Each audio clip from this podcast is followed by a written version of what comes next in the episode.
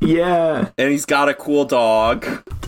That that wasn't actually the line I was Yeah, I was thinking of Uranus Uh, still. for me, The it's, data page. Oh no, No, I- it's, fuck uh, that guy. I'm over him. Apocalypse is here. there can only be one bald guy.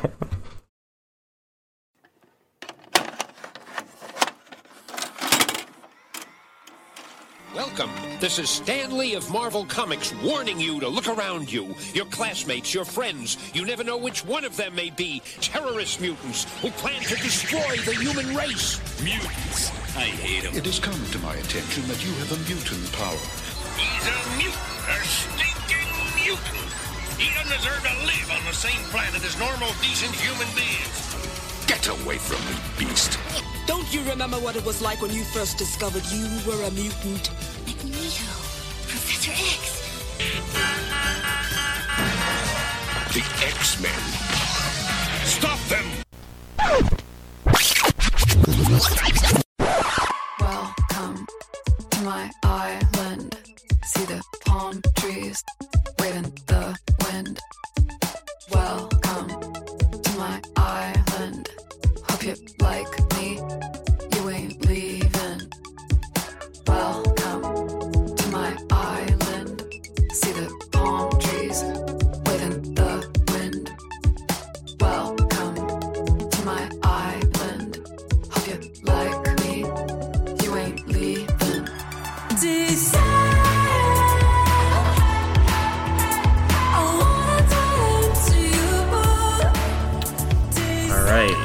Welcome to Hated and Feared, episode X.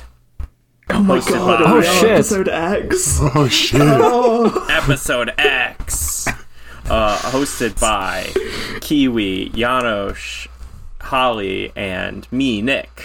Um, we spent all week rescuing, Ho- all of last week rescuing Holly from Orchis again, only to have Holly have to rescue us right back uh, with her brand new adamantium skeleton that's been put in.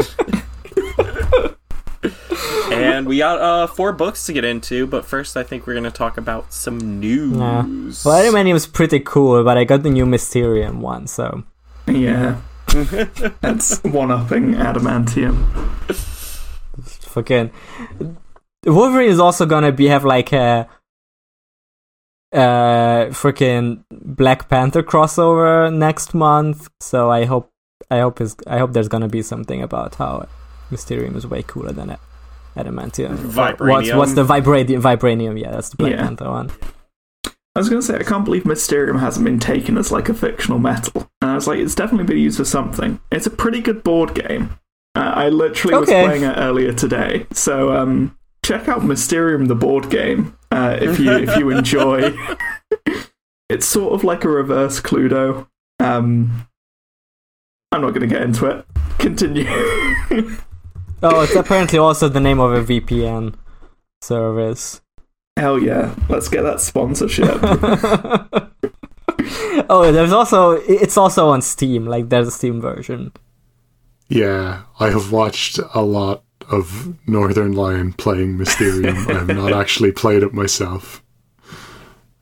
Uh, Comic Con happened. Everyone what got COVID who was there. Su- surprise, surprise. We got a ton of news. Let's be honest. We know some more details on the upcoming X series or the end of. You know the. What are they Ro- called? Rox Rise Fox. of the Fall of the X. yeah. and the Al Ewing Magneto resurrection, which he said is gonna be very complicated and not just an egg resurrection, so that's interesting. It does. It's it's like Storm is doing something, and I feel like it's Storm Storm magic mode because that's be that mm. like Sins of Sinister tapped into that. It's like a Storm has always been magic adjacent, but she doesn't always do a lot with it. So I could see it's you know Storm magicking her, magicking herself up to the waiting room or something, and Asking for him to come back. So it looks like the Gerry Duggan and Lucas Werneck one is gonna be like about the X Men, unsurprisingly, Yeah. and what they Yep. fight with Orchis, and then the Kieran Gillen one is gonna be like in the future when Orchis has won. Is how I Dude. understand it. Doing another doomed future Doing another Sins of Right. Sinister. and well, powers of X. Like it, it, it definitely killed my theory of uh, Fall of the House of Ten, Rise of Powers of X. Yeah, and apparently, uh, apparently, uh, freaking Gerry Duggan on Comic Con pronounced it as Fall of the House of X and Rise of the Powers of Ten. So might be might be still a misleading clue. Might be that nothing means anything anymore. And also, it's confirmed that like Professor X is going to be in the Gerry Duggan Yes. book, right? Which is a little disappointing, but like I'm I'm sure there, there's enough communication, obviously, between him and Kieran Gillen that like he will be finishing whatever arc is going on in Immortal. Like Wolverine is on the cover of uh of Rise of the Powers of X. And They'll put um, Wolverine on any cover though. That Yeah. means, Yeah, that's so that means true. nothing. I There's, trust like- nothing about the covers either after like this after Miss Marvel the New Mutant is just using them all aggressively. yeah yeah there's and i'm not sure who the other characters are to be honest like there's someone who could be like synch but as professor x Yeah. yeah, I think that's supposed to be Synch. um then there's an iron man I suit hadn't but it's made looked at out of krakoa and then there's someone who looks like moira but with like flowers growing out of her head My thought for this was it might because I can't really like tell in terms of like because that's definitely a like sort of Captain Krakoa-ish uniform, but I was thinking it might be a Miss Marvel Captain K- Captain Krakoa. mm-hmm Oh, Oh, yeah. okay. Yeah. I could see that. Yeah, maybe it is Miss Marvel. Who knows? Like, I there's I, really I, have can't a tell certain on the faces here. facial blindness on comic characters sometimes if they're supposed to look different, and then there's like something that looks like a robot Shadow Cat. I was just thinking it's a giant Kate. That's that's what I uh, think it's Rasputin for having taken on Shadowcats. Um, Oh, that might be. That is Like- likely. Yeah. yeah. So I think it's Synch, Wolverine, uh, Rasputin for Kamala, and then like someone as an Iron Man. Could it be freaking Yeah. Tony? It could Could it just be, be Tony? Tony. I feel like it might just be AI in the suit or something. Oh, maybe. Maybe Because it looks in like the, suit has like a big hole in it. No, because because Kieran Gillen said like a while ago, like on a on a Tumblr square, he was like, yeah, I mean, if if I have the chance to write Tony now that he's in the X orbit, I'm I definitely want to do something because he enjoyed writing him in. Uh, yeah, like back Judgment in Day. 2008 as well. He did a big Yeah. run. Oh yeah, I, I might have read that. Fuck. Tony freaking Stark. Yeah, I think the implication with Synch though on the cover is that uh, Talon is dead because uh, Synch's not able to constantly use um, like her regenerative powers if she's not there. Like, and obviously he wouldn't be spending as much time with Wolverine as he would be with Synch. Although he could, like, I'd read that fan fiction. Um, That's why Wolverine is angry. Because he doesn't have a reason to be usually. He's so Yeah. cheery. The uh, the Fall of the House of X cover just looks like an X Men cover. Yeah. It's, uh, I've got I've got I'm I'm discerning no clues from it. It's uh, It's got Colossus back, like being a good guy, I guess. But it, that was that was happening anyway. Yeah. and then yes. We also got more details on um, Ultimate X Men, which is going to be Peach Momoko. yeah. It's going to be X Men through Armor's perspective, a young Armor. An ultimate armor. An Ultimate Armor. Yeah, that's gonna be interesting. That's I mean that is easily easily Oh, the most gonna be very exciting cool. news that came out of Comic Con. To me, I don't know if anything else. The cover looks great for it too. Yeah. yeah, Peach Momoko, amazing Just- art. Uh, I don't know if I've actually like r- r- read anything written by her, but um, has has anyone? Or no, I haven't. I haven't. I've just looked at. a I lot of haven't, her but I. I try. I'm not even saying that I'm certain her writing is gonna be great, but it's an exciting swing for Marvel to take that they usually like.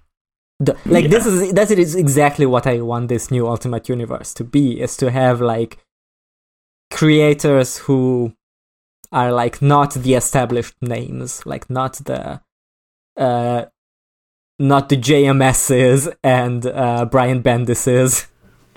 Uh, and like starting named the X Men yeah. from a completely different like starting point.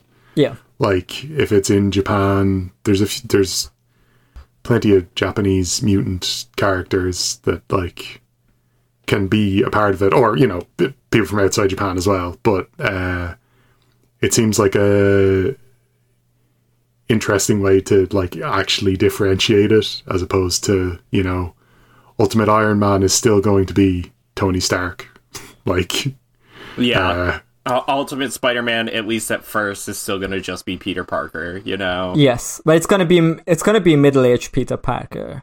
Uh, is what Hickman said. Like the similar to the version from the Spider-Verse movies. With Peter B. Parker. Yeah, that's what he said. Like he literally says, uh, it's gonna be Ultimate Peter B. Parker. Like not That's that. great. I like that character. Yeah. Yeah, I mean, not that not I- that he's gonna be called Peter B. Parker, but like as a reference point, I think. Uh, I think Peter Parker is like a sloppy dad is like m- maybe the most interesting perspective on a pretty bland character once he takes his mask off that we've had in a long time. I'm not trying to come for the the Parker heads out there. I'm just saying. I mean, He's- he is he's just a middle-aged currently from in Ultimate Spider-Man. Uh, I believe. I just You want him to be kind of Amazing? like a, But a Amazing loser Spider-Man, yeah. Again, I can't keep all these adjectives apart. He's he's kind of just like nebulously mid 30s Mhm. which he has been for since he was years, in yeah. university like It's, I, I believe that's the fate of all Marvel characters to Like, be he's like nebulously. Multiple divorced and remarried and divorced again at this point, right? Like no no, only one only wedding. once. and it wasn't a divorce it was uh, deleted by a demon it's Oh, completely God. different Yeah. Demon divorce. Yeah. I Great. really, um, I'm hoping for divorced Angie Peter Parker though from the Ultimate one because that is Yeah. my favorite Peter Parker. yeah because that was the thing he didn't even he didn't even get to be divorced really That's so sad. like That's so true. yeah, the I, I and I think let's be real. Uh middle-aged character because Jonathan Hickman is himself a middle-aged gentleman at this point. I think he he likes writing middle-aged characters. Like uh you know, Well, one of his I think his his signature Scott and Jean character was like- Oh, sorry? Oh, sorry, Janos. I totally started stepping on you there. I was just gonna say his his signature character to me is Reed Richards. Like that's what is his vibe. So Yeah, I think I I heard a quote from him on Cerebro recently where he said that he writes um like Jean and Scott to be in their mid thirties. I'm like, no, dog. Yes. Those those people are forty at least. the, way, the way these guys are acting, they're forty. I'm sorry. we got one thing that's interesting to me, I, at least, is uh, and I haven't even read like most of what Jed MacKay is currently writing, but he's doing a crossover of all his series plus vampires. um, that's gonna be drawn by uh, Pepe Larraz and Marte Gracia. So that's exciting. Um, That is. i didn't actually i have not actually kept up with the news so i saw the x-men stuff i didn't Yeah. see this that's I forgot that the, sounds I great. forgot the title. It had something blood in the title, but it had it's like a crossover of Moon Knight and Avengers and uh, Doctor Strange doctor strange and Dracula. hell yeah I'm not sure if it's actually Dracula. It's like somehow vampire related. So that I mean, it's just exciting to get like Pepe Larraz writing a, or like drawing a full event again because they Mm. didn't get him for the end of Krakoa. Yeah, always always enjoy some Pepe Larraz and um, Jed MacKay's writing tends to be uh, a lot of fun. So Yeah, I cooled down on like I think I was really excited for his Avengers when it started. Like I think the first issue was great. Uh and then it became a bit bland. I think like not not a lot of exciting stuff happened. I haven't read the newest issue yet. Uh, I believe he wrapped up the first arc, so I I hope it's gonna pick up some speed. I don't know. I haven't read that. I any. read the first two issues and dropped it. Yeah, I think it's kind of hard to do interesting things with the Avengers. with the Avengers, yeah. they're they're very well trod ground. Yeah, it's not even like reading it. I thought it was bad. I liked it. I just like forgot it was going on because it's the Avengers, and I kind of forget about those Yeah. guys. Yeah, I'm I'm a couple issues behind on it because I just forgot to update it at some point. the team is quite uninteresting and it's mostly about like so far its first arc was them battling a new villain group and it's like just very monster of the weekish Mm, just not too like it just feels the blandest possible like version of like action superhero comics um which yeah i know jed mackay can write great stuff so either he's gonna figure it out or he's not gonna be on the book that much longer or avengers is just doomed to be boring i don't know Um, and we also got Cable and uh, Dead X Men. I saw the headline that because this came out like I think after NYCC they announced the other X titles, yeah, and I saw the news. There's going to be a cable miniseries to close out the Krakoa era, and I was first I was like, oh, is it gonna be Deniz Camp, a follow up to I- Children of the Vault? I was no, I wanted it so much. it's it's Fabian Nicieza.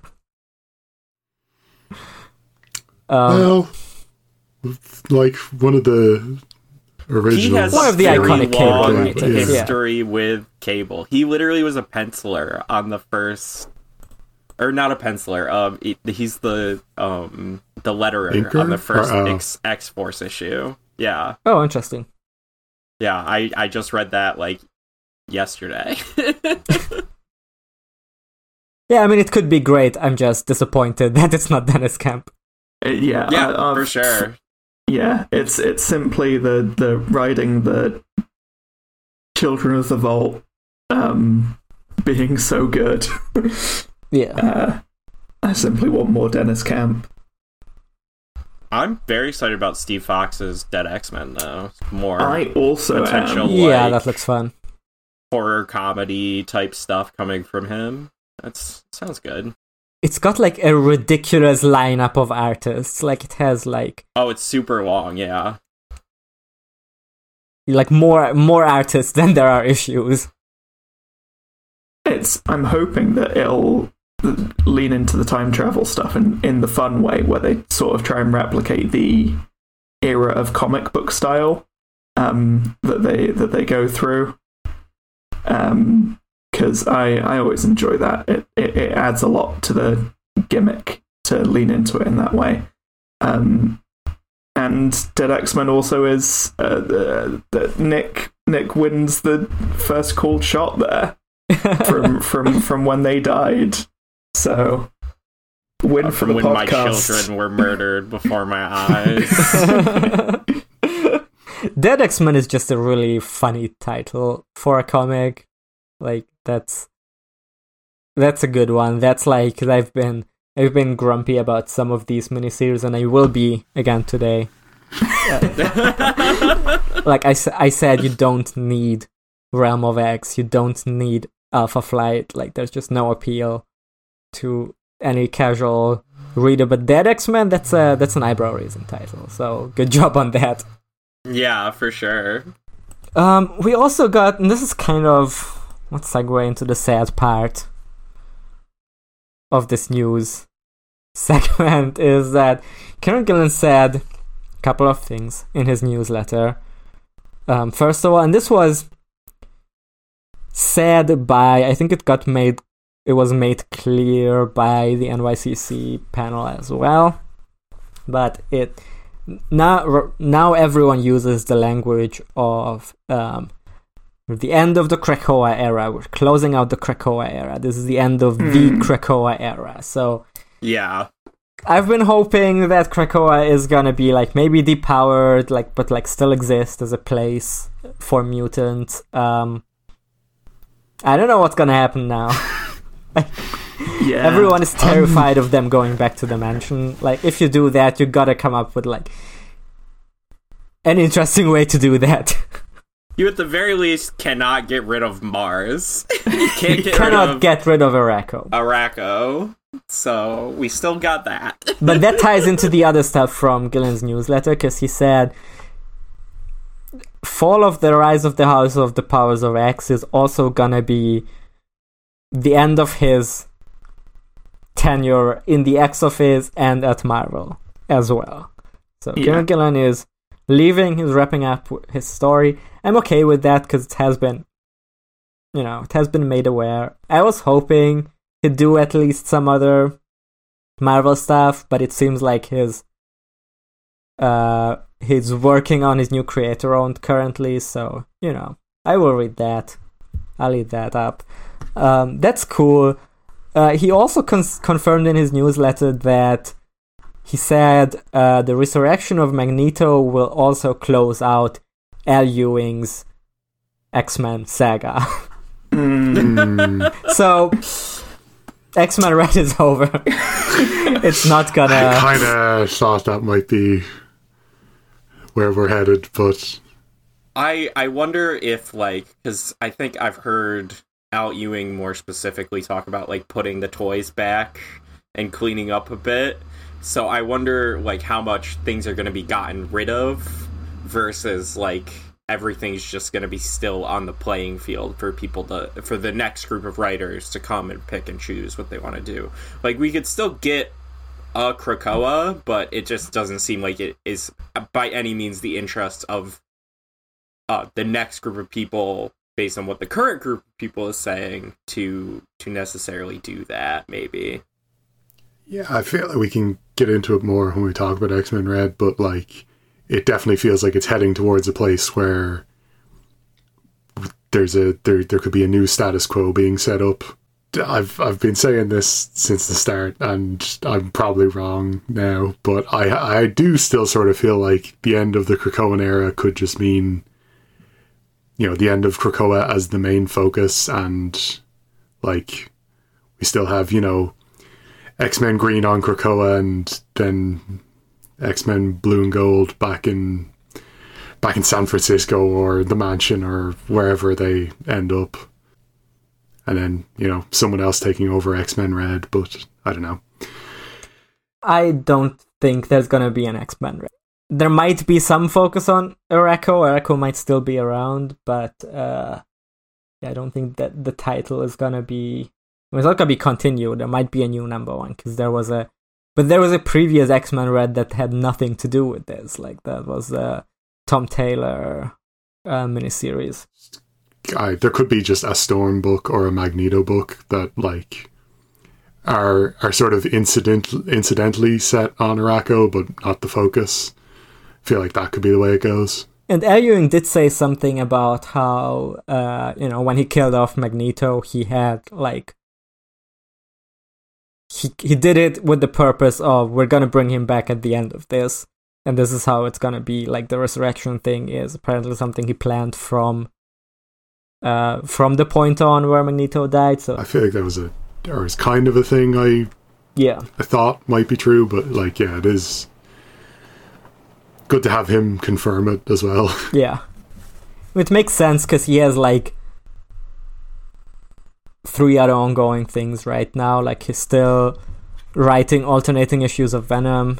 He Avengers Inc. just started, and uh, he wants Immortal Thor. Immortal Thor to keep going for Yeah. like fifty more issues. yeah.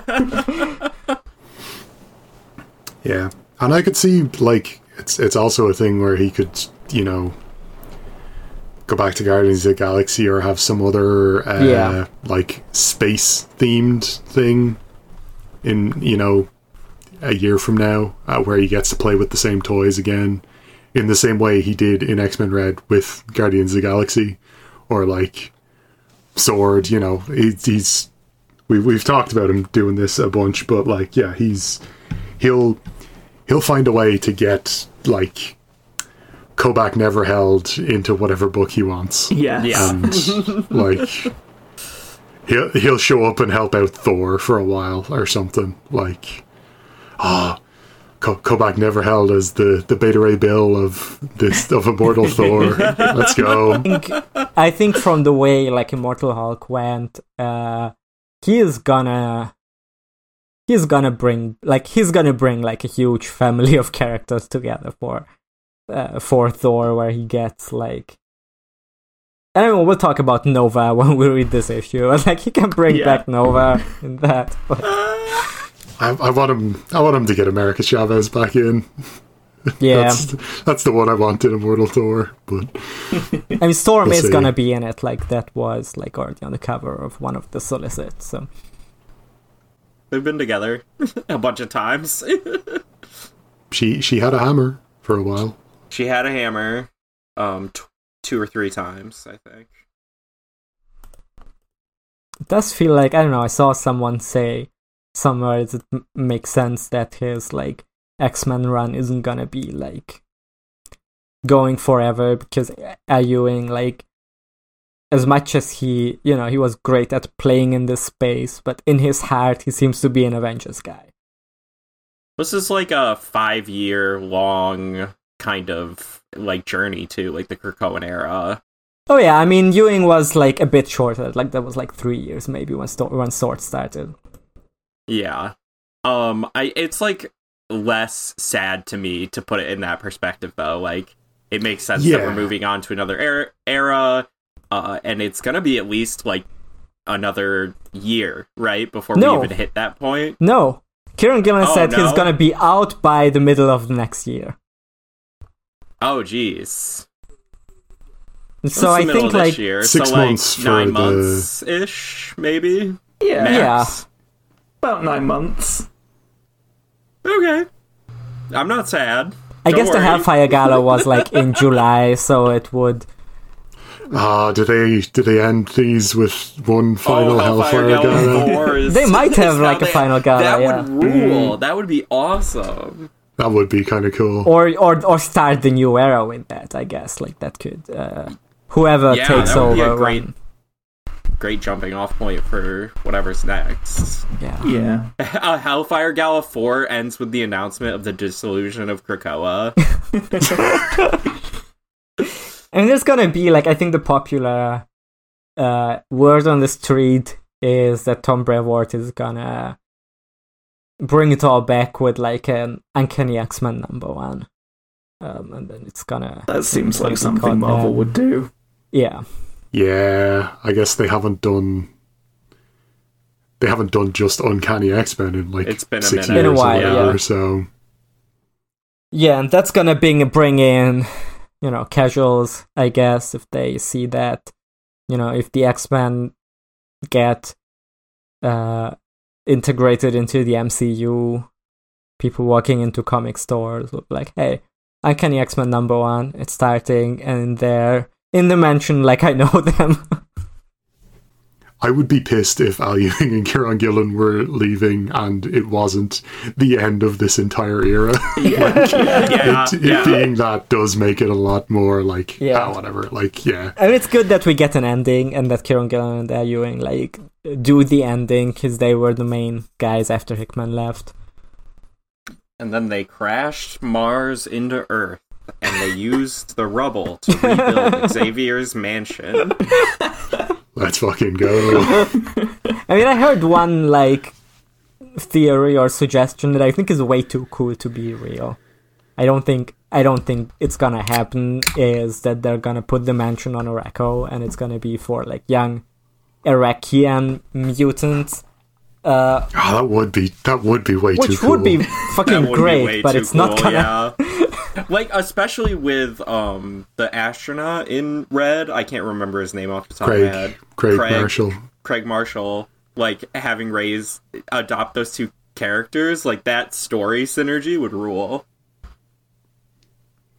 Uh, yeah, and if if like if if every mutant isn't back alive again, then Arakko is the only place that has mutant kids.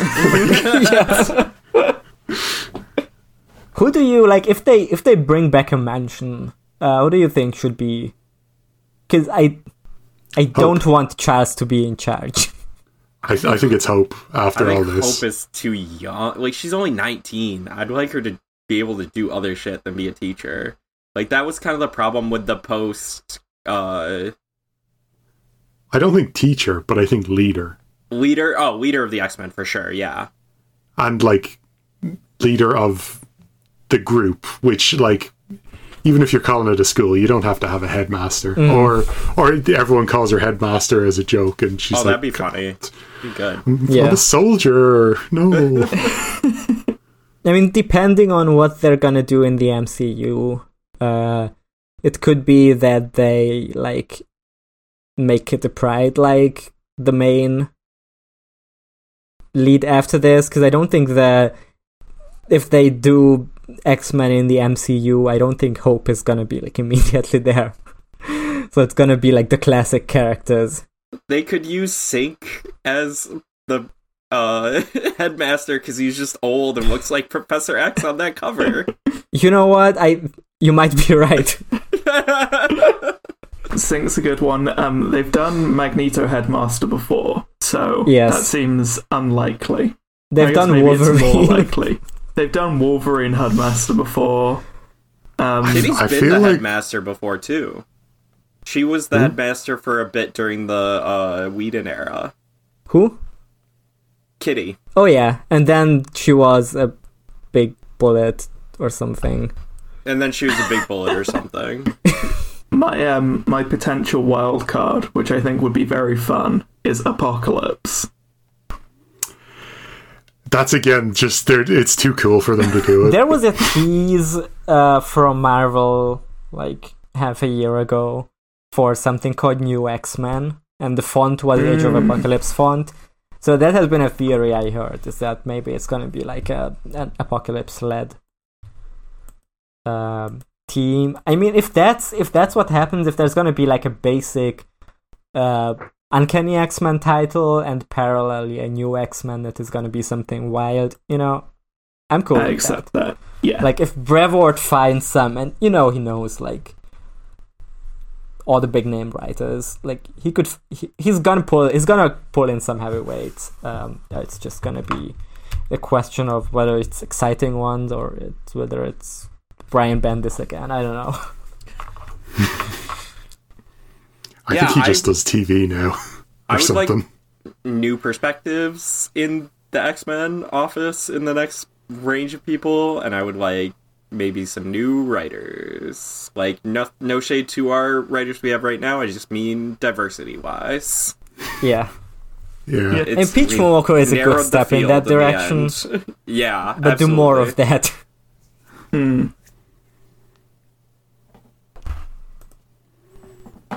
I would have Nightcrawler be the professor. Is my answer to that. oh yeah okay he'd be a fun one And I thought of a really good pitch, but I'm gonna keep it to myself. Marvel, contact Nick if you want to hear yeah, this email pitch. email me at hatedxfeared at gmail.com. Did we get any emails? we have never gotten an email. All right. I, I think it would kind of freak me out if we did we should do like have have have either of you seen the movie Network? Uh, is that the one where uh, Johnny Depp becomes a No. computer? That's Transcendence. it's then about no. like this this news anchor guy who is like supposed to be retired, like he's about to retire, and then he uh he says, "I'm going to kill myself live on the news if this goes like next week on next program," and then suddenly the numbers are going up, and then they keep like putting him in everything, whereas like not killing himself, but like threatening, and then they make a big profit out of him. Like a- anyway, I was just thinking we we should like we could like do some shit like uh like some network shit. Like if you don't write an email, I'm going to kill myself on the next episode. Get our numbers up. I don't, I don't know if we need to go that far. Uh, um, I'll, I'll not do that.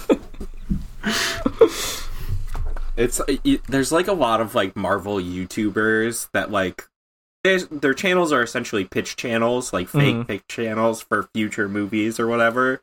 And like obviously the execs at Marvel and the writers and whoever's in charge of that shit just doesn't watch any of it, right? But they pitch just like really basic stuff based on like 60, 80, 100 years of comics or whatever. And so it's easy for them to get some of those things right in that hour. And so like they'll all of them, all of them believe that Marvel is watching, Marvel is listening. Yeah. and so I want to have that perspective for us and then just be like we will kill Iceman. We have the power to kill Iceman. if you don't email us a damn question. Yeah. I have I have I have one thing to say to Marvel if you're listening. Uh, if you Mr. wanna, Mr. Marvel. Mr. Marvel, if you want to do another ad for the Loki season 2 watch, make him wear the watch. In the image, he's not. There's an image of Loki in here, and he's not wearing a watch. That's fucked up. Yeah, draw him with the watch on. Try him with the watch on. I I, I heard I heard season two was really bad. Like the reviews are in, and it's like pretty terrible. Um, but Yeah, you I know, haven't if he wears it. the watch in an episode, like let us know. Marvel email us if he's wearing the watch. Oh, there's another ad that uh, that made me laugh a bit, which is for for the comic. What if Dark: The Tomb of Dracula number one? Oh Uh, hell yes! with the pitch. What if Blade was turned into a vampire by Dracula? Okay.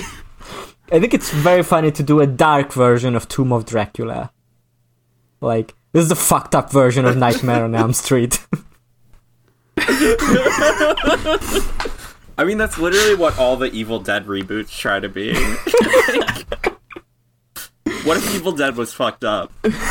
yeah, what if it was not funny? Right over their heads, everything that's happening in those films. What if I mean that's what they did with the Ghostbusters remake too though. Like what if Ghostbusters was not funny? What if there was a little kid whose name was Podcast? They call him that because he talks so much. Uh, Wolverine enlists Captain America's help to recover mutant artifacts stolen from Krakoa by Orchis. They find the ship the stuff is supposed to be on, but discover it has been stolen by the Legacy House, um, who are planning to auction it off to the highest bidders. Cap and Wolverine infiltrate the auction, then sink the ship it's taking place on, and recover all of the stolen goods. Nick Fury agrees to store everything until the mutant recovers and can come and take it back. Great. Written by Benjamin Percy, art by Juan Jose Ryp, Juan Jose Ryp, brilliant art as colors by always. Frank D'Armata. Finally, we know what happens to all that auction shit. That's what I've been asking all this time. What's we know what happening to all the to artifacts? Cyclops' spare visor. Like, it's just.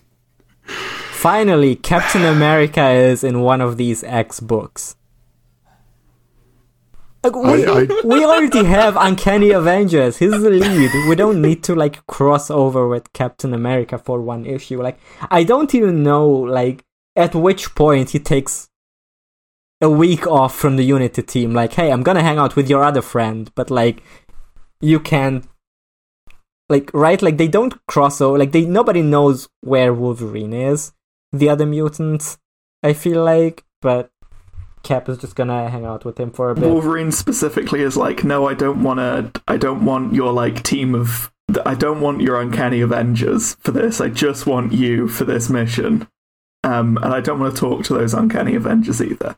I don't want your team asterisks. Check out Uncanny Avengers to find out what that is about. Yeah, yeah. Now on sale everywhere. Um, I'm gonna I'm gonna throw some positives in here. Uh, as a single issue of a comic, it's not bad. It's um, it's a fine use of Captain America. The writing's good. Like the the writing works. The art works. Captain America is used fine. Wolverine is used fine. There's two sets of villains that they fight. It, it's fine. It's fine. The art is what keeps this compelling to me. See, to me, uh, I, I think Juan Jose Ryp is like a very good artist, but it's just a style of art I don't like. That yeah, that's fair. To me, this is this is a, a stupid way to say it, but this is like a, a Garth Ennis type Uh-huh. artist, Yeah. where I feel like Garth Ennis always had the people who just like d- drew stuff ugly, Yeah, it leans it leans ugly. drew stuff ugly well, but I don't. I don't particularly like to look at it. Yeah, I'm with you on this one. Like, clearly very talented. Um, there's a great like one page spread where Wolverine like rips through the like comic panels downwards. That's great. Yeah, That's Yeah. good shit. But I hate to see the faces on this. Like everyone makes just everyone makes the like grimace emoji face. I've seen that like character ripping through a building, like panels, uh, one page thing, done a bunch of other places, Yeah. and I have like it's very uh, Jupiter's Legacy, not a great comic, uh, but Frank Quitely or Quitely is on the art, and uh, it has like a two-page spread that is just someone superhero going through an entire building and it's like the sickest thing that's ever been drawn Hell yeah. I mean, Frank Quitely is amazing. Like Frank Quitely Yeah. does this art style the best. I think of the like Yeah. drawing faces kind of ugly, but like in a compelling, fucked up way. Like I think Frank Quitely's Wolverine also looks weird, but it's great. Like I love that look on Wolverine and on like Cyclops, and it fits the like Grant Morrison tone of what they were doing in Yeah. uh, in New X Men. In this case, it's the story itself is not like interesting enough to complement this art style. Like I think I think Mr. Ryp would and probably does great on like some creator owned stuff or some like stuff that has a vision, you know? it's just I mean we're saying this every time but I will say this again. Why is this still ongoing? It feels especially pointless since we know uh, starting in January he's gonna face off against Sabretooth in a big event series. So everything before that feels like it feels like filler, like and it is. well i mean it, it definitely is Yeah, like, I it's mean, just this, it's this arc is Last Mutant Standing is explicitly filler. it's Mhm. like Wolverine Yeah. does ha- has nothing to do while everyone else is fighting Orchis, so he goes and fights some other things tangentially involved with Orchis. He's Yeah. freaking Yeah. Wolverine. He's one of the biggest guys out there, not size wise. He's one of the shorter guys. but he's one of the like they put him on the covers of Miss Marvel to sell issues. well, yeah, and that's like also the artists artists tend to put him on covers more in part because then they can sell the the pencil of the Yeah. cover for more. Yeah. Um, but like, I think this goes to like a lot of people's criticism of Wolverine, and it's an inconsistent thing for me. Like, I think he works alone sometimes, but a lot of people don't think Wolverine works on his own at all.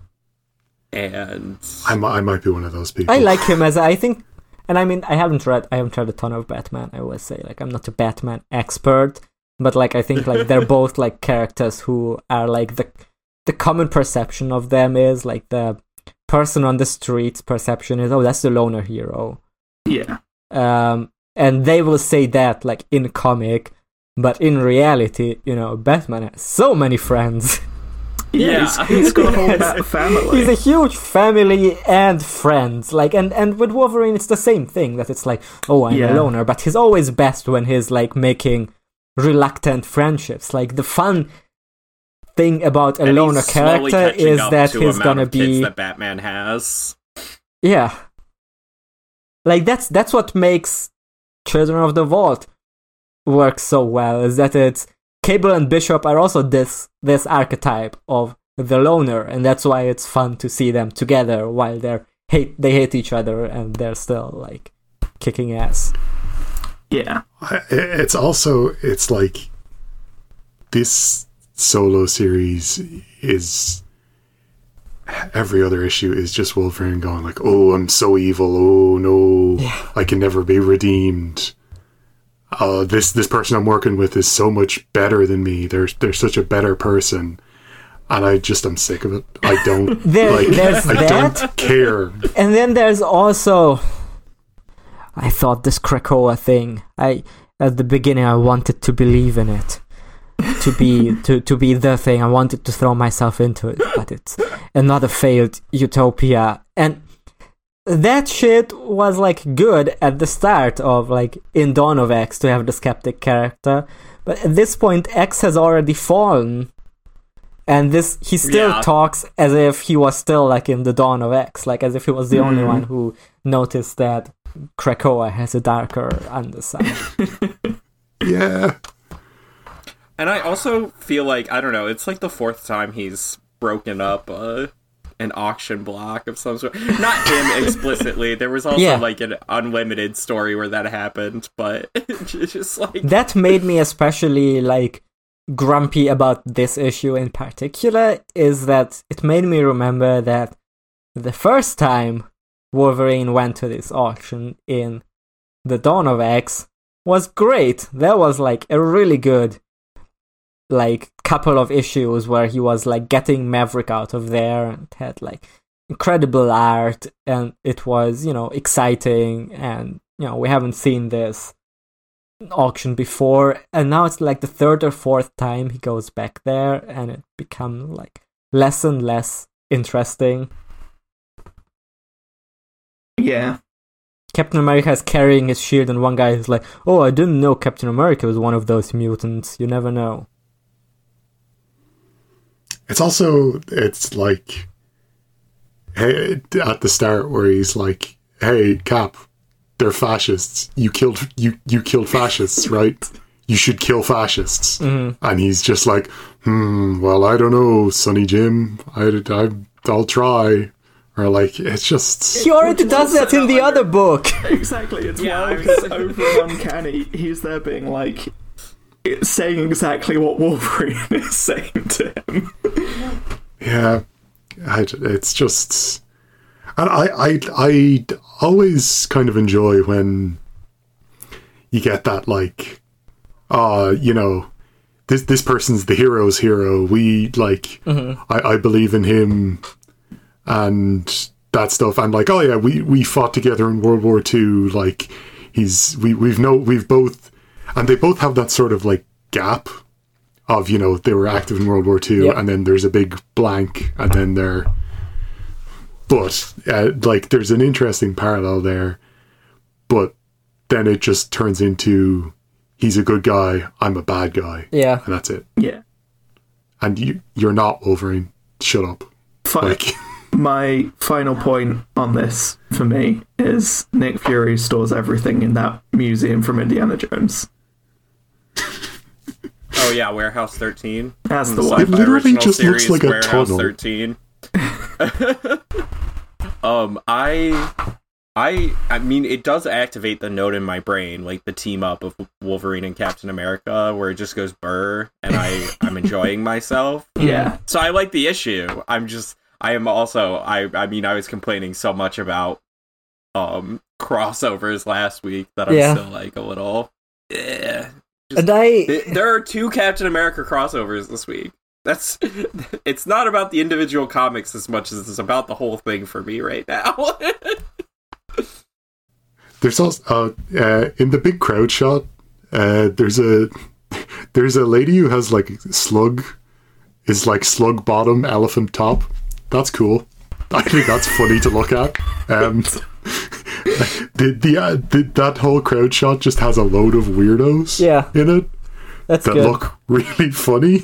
Like, um, that's that's cool. Um, there's just a pig here for some reason, just in the middle of this thing. I'm, I'm calling it on our Wolverine talk. I think we've we're excavated everything we can say about Wolverine. There's gonna be two more right before the uh the Wolverine Sabretooth crossover thing because this was 38. I think it's gonna be 39 is gonna be uh There's there's two it's more. gonna be before the Black Panther crossover, and then there's yeah, probably Black gonna Panther's be next week.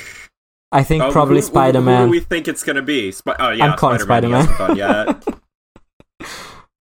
And he's had a Spider-Man crossover during the like second Hellfire Gala, but why not again? Spider-Man's already gonna cross over with because Iceman. the end of the end of Iceman also teased the Spider-Man crossover, so Yeah. I, I think it's Spider-Man probably gonna already do crossed over with Nightcrawler. Yep. yeah, but the same way we're getting two different Captain America crossovers uh, this week. We're- I guess we're getting like all the Spider-Man crossovers that week. I guess that's also because the, the Spider-Man crossover event, like crossover, not in this sense, but like there is a Spider-Man crossover event happening, like Gang right now War or or soon. something. Gang War. Yeah. Which is. Why name it that? Like, surely. What you is could- it? I have no clue. It's I think Kingpin is back. So Tombstone, Spider-Man villain, was getting married to Robbie Robertson, who is uh, Peter's friend. Not the guitarist And- of the band. I don't know this. I don't know. Oh, what he band. he passed away. No, the band is called the band. Uh, Okay. Robert Oh, Robertson see. was the guitar player. He passed away earlier this year, and he was actually he wrote the score for Killers of the Flower Moon. I noticed that like, in Oh, the end cool. credits only. But he's like, yeah, he was a close close friend with Scorsese. Like Scorsese directed a concert movie of the band famously in the seventies called The Last Waltz. That is like a very dead movie, but it's pretty good. D- Kingpin attacked the wedding, so now all the other gang people are mad because Yeah. the like th- it was you know a truce moment. Um, so gang war. I like the JRJR cover for this, but uh, yeah, I, I don't think I will be reading. I mean, maybe it will be good. Who knows? I heard mixed things about the Well Spidey series, so Yeah, I'm. Yeah. Um, I feel like usually they're at least like 1% more creative when they're naming the crossover event, you know? then Like- Gang War. Yeah, it's it's just nothing. Yeah. it's the most generic name. Um, alright, let's swing over to Astonishing Iceman 3 for our second Captain America crossover For a second, I need a second I'm different Captain America. like, yeah, this is a Captain America of the freaking rails. I'm just afraid to pronounce like Wolfsbane's name because I do not know. It's rain. Is it That's Rain? say it. Guess I what? didn't know that That's until not I even watched- her. It's not even her. So we'll talk about that when we It get looks there. like someone who looks like her, but I still can't say I was wrong in Nightcrawler when I said it was Wolfsbane. It's Feral. Didn't didn't they say it was Wolfsbane? no, I thought- I said it was Wolfsbane. I also thought I put that in all of your heads. I was wrong. Oh, wrong. yeah, I I've think- learned. I've educated myself. I'm That sometimes sorry. happens. You've yeah. learned, It's you're Feral, growing. a character I only learned about this week. Um, she looks so much like Wolfsbane, it's unreal. Yeah. so Astonishing Iceman by Steve Orlando, art by Vincenzo Carratu, colors by Java Tartaglia. Um, in this one, Iceman responds to another emotional spike which sends him to California. He helps Aaron Fischer, the Captain America of the freaking rails, to save the Y Man from Mr. Clean. Orchis seems to be getting closer to tracking down his base in the Antarctic. The issue ends with a new spike as Spider Man is attacked by what looks like what we previously discussed. Especially with the like techno-organic like phalanx virus stuff like almost indistinguishable between like wolfsbane in werewolf form and feral Feral. A character who has almost identical powers to Wolfsbane. yeah um, and replaces Wolfsbane in the team that she's in. perfect You That's can tell up. you can tell based on the tail. You see that is not a wolf tail. That is a cat tail. Okay. I'll take your word for it, honestly. yeah So so at the at the end of New Mutants, after the um after the second arc in Genosha, Feral got like captured or not Feral. Wolfsbane got captured and she decides to stay behind in Genosha to try and help establish like the new version of their societies after they're no longer using mutants as slaves. And so she can't be in yeah the New Mutants anymore, and the New Mutants aren't even going to exist anymore because Cable's here. He's their new dad. He's going to teach these kids, and he recruits Feral, who's one of the Morlocks, and is virtually identical to Wolfsbane, except entirely different pe- personality and like deal, but like powers wise, they're Yeah. identical basically. It's just cat versus wolf.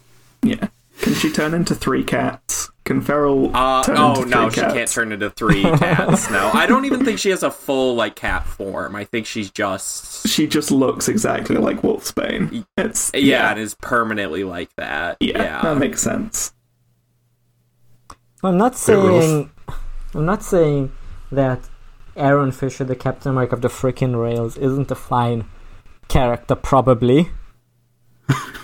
but if you're picking up this the, this in the imaginary scenario where a casual fan who is for whatever reason picking up Astoni- the astonishing Iceman series turns the page and says a little note that he's, there's this new character and, and and they're like who is this? And there's this little end note that you can read this on Love Unlimited on Marvel Unlimited like I feel like at least like give an issue that I can pick up in the same comic store where I picked this up like I, I feel like the, the Marvel Unlimited series readers are such a small percentage. Like I don't know. I I agree. It's um it's even worse than that. Like he it's it's fine that he's because like he's introduced like defending everyone with with his kinetic powers and then he goes my kinetic field and it asterisks the kinetic field and it doesn't say like this isn't this is Captain America, the Captain America of the Rails or whatever it says. He Right. got that power in Love Unlimited, Aaron Fischer, comma Captain America on Marvel Unlimited.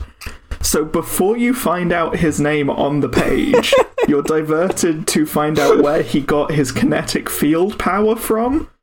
And no like it doesn't It reads so much like oh you you know this guy. You read uh, D- Captain America's network or whatever the fuck where he came from. yeah. Like But you're really but confused you by why he has this. Unlimited. Yeah. by why he has this power.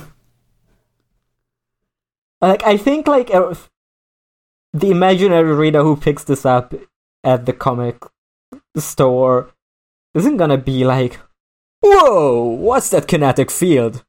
I'm gonna bring this back because I don't understand this.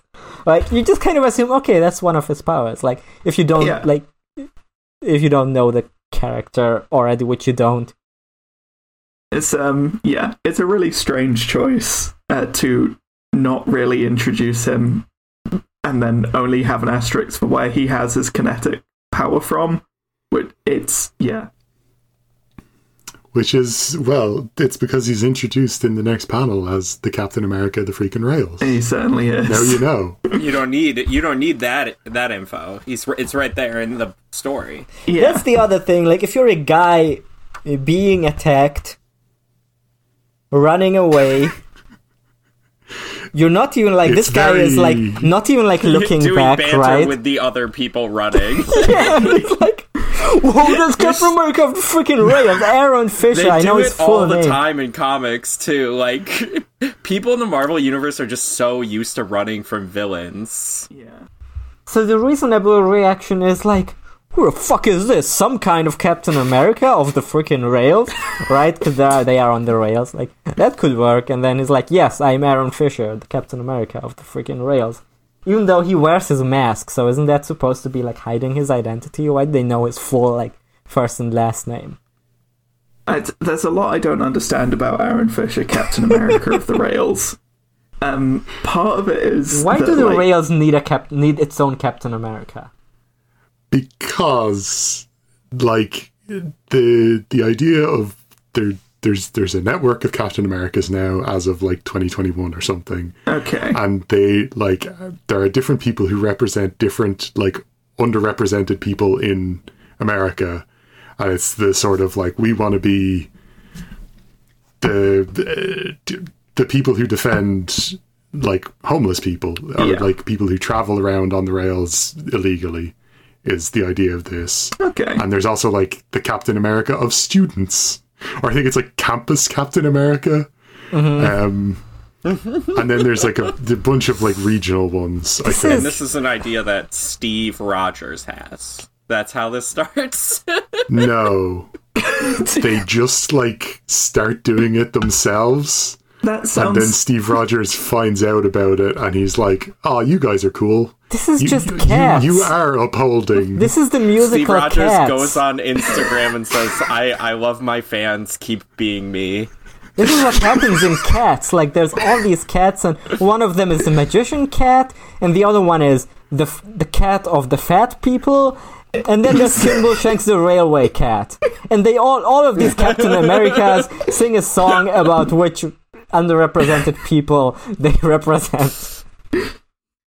now that I've heard the idea from from from Kiwi about where like the series that Aaron Fischer, Captain America, the freaking rails comes from, um, that sounds like something that like really works in a Captain America series about Captain America, and I have no idea why you'd take one single one of those completely out of that context. because he's gay, and Oh, this is the Iceman comic. Got I- it. Also, like It's a win for the is, like, LGBT people. they're like obviously like homelessness disproportionately Yeah. happens to queer people and like stuff like that and uh I wish that was That's- textual here. You know what I wish is I wish Aaron, what is his last name? Aaron Fischer, Captain Aaron America Fischer, the the Captain America of the freaking rails. I wish he could be something else besides Captain America. I wish he could maybe be his own fucking superhero. Captain Um, Captain Railway or something. Captain Railway would be great.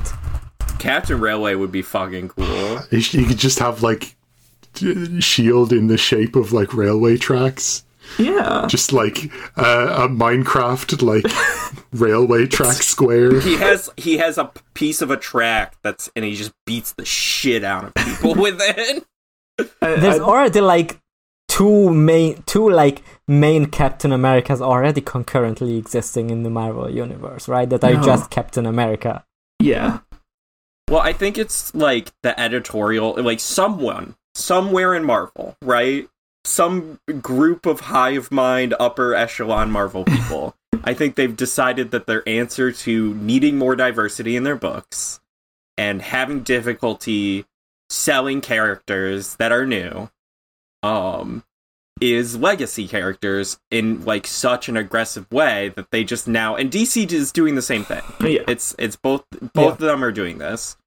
And I think I don't think it's a great answer personally to like diversity issues Yeah. in in comics just to have every be like, "Oh, there's an Iron Man for everybody now." There's a Captain Yeah. America for every. Yeah. I mean, this is the worst way to do it. Like, It's it's it's just not not great. 'Cause you Like, can't I do- Get, Oh, I you get my knockoff. Thank Yeah. you. you can do legacy really well. Like, I think DC is sometimes. Uh, DC has It's hit like a miss for each of individual character for sure. doing doing good legacy stuff where like this other character now becomes the main book under that Mhm. title, right? Like currently, like Wally West is the Flash. Yeah. Um, Yeah, there's like five flashes and like four Green Lanterns or something. Yeah, but that's like core. that's very different from hey, check out the Love Unlimited comic to find out why he has this power shield. Um, and if if you do that, you will find out that he's gay, probably, but not on not on the text. Not in the book we're printing and selling in stores. Yeah. To to summarize, I don't think Aaron Fischer, Captain America of the Rails, is a bad character. But he's introduced here with no context whatsoever, doesn't get to do or talk about any of the things that like his identity affords or I uh, there there is like a, bit of a link because I think the Y men are like live in a trailer park or something, so they're like nomadic to some degree. So I think that's the link being made. Again, that's not said in the comics, Okay, yeah.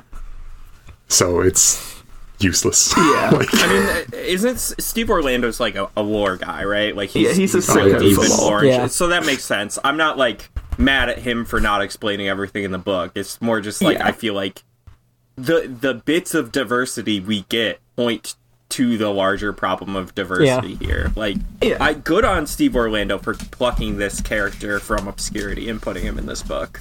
Mm-hmm. But like the the way it was executed could have could have been cooler. Yeah, Yeah. and it's the Could've astonishing cooler. Iceman book. Like, and that's part of the problem, I guess, is that the uh, the most prominent gay X Men character who has currently a solo title is Iceman, like the one who does ice. Like, Yeah. it's not it's not ex- except Nightcrawler his ice or doesn't it's work not this time. Cyclops. Like it's not, you know, it's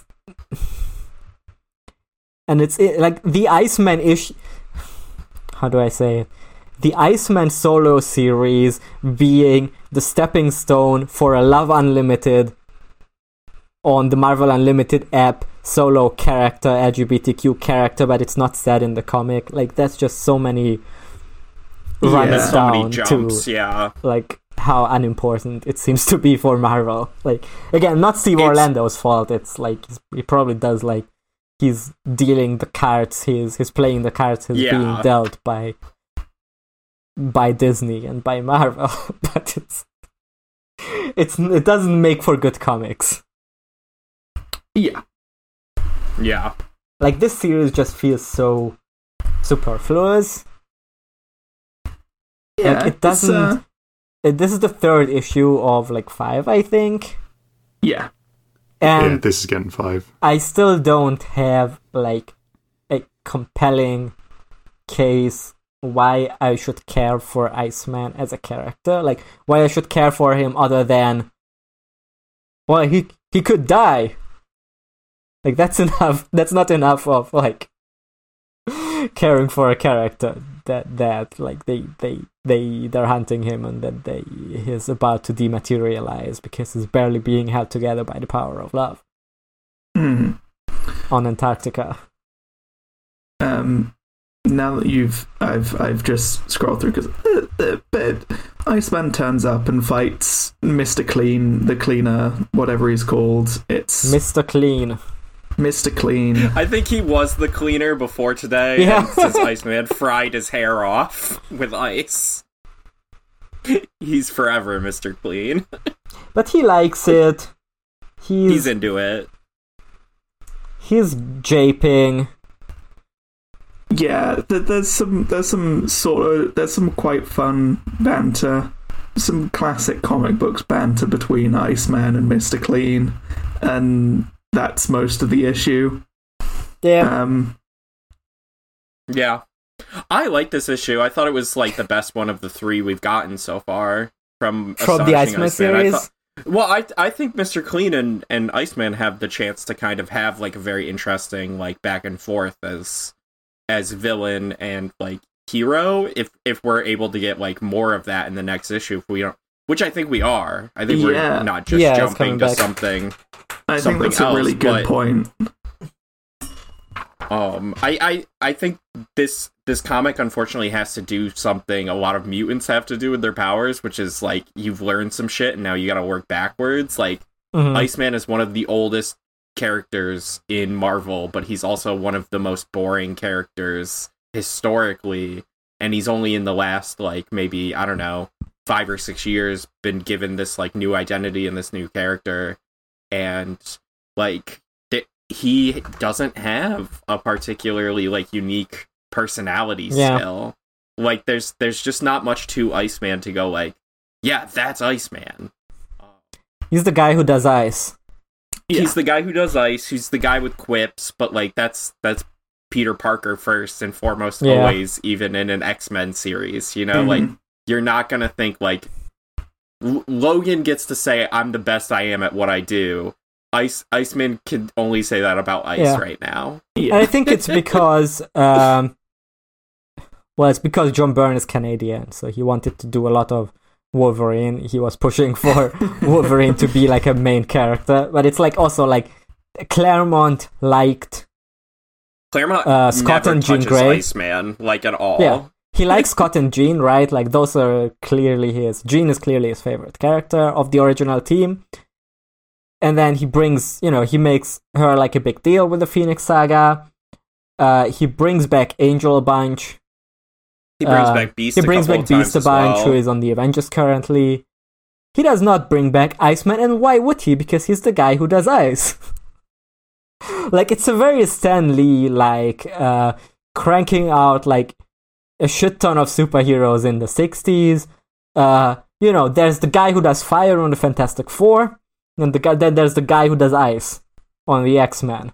Like, the interesting version of this series that should have happened is that somehow Iceman is dating Johnny Storm. And that's not what I'm reading. So that would be really good. That'd be something. I mean, tying or him Peter to a Parker. Just tying him to like an actually prominent character other than like because Romeo of the Inhumans is also not gonna be a Yeah. character that people can like relate to or recognize to. Well, and he's a character he wasn't dating or talking to in the last like three books that Right. Iceman has been a main character in. So I've been following, like, we've been following this character's publication order for the last like three years, and we haven't heard or seen anything about Romeo. Yeah. Like, where, where the, what the fuck happened to Christian? Not that I liked him dating Christian. I thought Christian seemed like a dick. I wanted him to get, Oh get a yeah, better I didn't like him. But, but where the fuck, where the fuck did he go? Um, yeah, I don't know. Like I, I, it also feels like they can't like Marvel can't decide if they want to bury the Inhumans or if they want to like. In, Inhuman Watch, uh, Lu- Luna Maximoff was in Scarlet Witch this week. Uh, Quicksilver is in Human Daughter. So Okay, so that's that's one more. Steve Orlando likes the Inhumans. That's good for him. Um, but yeah, I don't know. Yeah, I don't know if I have a solution for Bobby because it is like the problem is that he's been going on for so long and there was like so much like publication time where he was not interesting. Like because like I said Johnny Storm earlier, right? He also has like a very simple boring power. He's clearly the least interesting of the Fantastic Four. Well, But his he- personality is, is he's charming and everybody Yes. likes him. But he is on the deal Fantastic Four. I- Iceman. Like he is on the Fantastic Four, and he bounces off these like other great characters enough that you care for him. Like if if Claremont had uh you know kept him on the team, which I get why he didn't. I think it was better for X Men that it didn't keep Bobby on the team because the idea was to diversify the team. You don't want to put just a blonde white guy He left to become an On there. accountant. Yeah. That should have been the end. and he can still be gay. I think There are gay accountants. We all know Yes. this. Uh, I think the thing is like, I Iceman is a bit of a gimmick character, but dude who makes ice is a really strong, simple gimmick. So it's a it's a good one to keep coming back to. Like very little Yeah. explanation you need to do. It's just like, oh yeah, and here's our guy who makes ice. Done. So he works really well being sort of like a background or additional character, but that means he's just had like he's an accountant. He he like he's he he does He's, he's stuck he's as ice. He's, scared stuck as of it. ice. He um he he terraformed Mars. He like sort of like just one note things that don't add up Yeah. to a p- like the most coherent character in the world. Obviously, again, Yeah. This is the problem with comics in general because you get like these layers and layers and layers of stories, but it's especially noticeable in, as you said, like the these characters who are very much defined by the one thing they can do. You don't need to have a comic for every character. Like Marvel is not gonna understand this because they think it probably works for them to have like so many books, right? Buy all the X books, buy Alpha Flight, buy Realm of X, buy Astonishing Iceman. Like I, I get that, but you truly don't like is especially with mutants where there's always gonna be it's very easy to introduce a new one. Because Yeah, the power like just happens. thousands. There's so many. Cerebro is never to run out of episodes because of this. Yeah, and yeah, I, I just like I mean, I said this. I, I I hinted at this earlier. Like, if you go into a comic shop and your mom gave you ten dollars, you're not gonna buy this one. Like, it is not gonna be the one that like a little kid walking into a not a little kid, but a kid that is legally allowed to buy things on his own. Yeah. Uh, walking with into a comic shop with ten dollars, he's I'm gonna pick up issue, issue one of Gods by Jonathan Hickman, and then I'm going home. I'm buying one comic and leaving. They're buying Alligator Loki. They're The children are all Loki. buying Alligator Loki.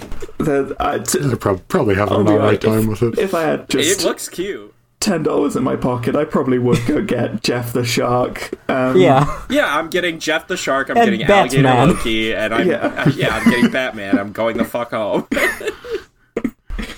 or I'm picking up Volume One of Saga or something, you know, for ten dollars. Yeah, that's what that's what they did in the eighties, right? Like there's one X Men book. Great. Gonna buy that one. Oh, Wolverine is in this? Okay. And then Wolverine gets like a four issue mini. But it's Wolverine. Like Wolverine doesn't get fifty issues.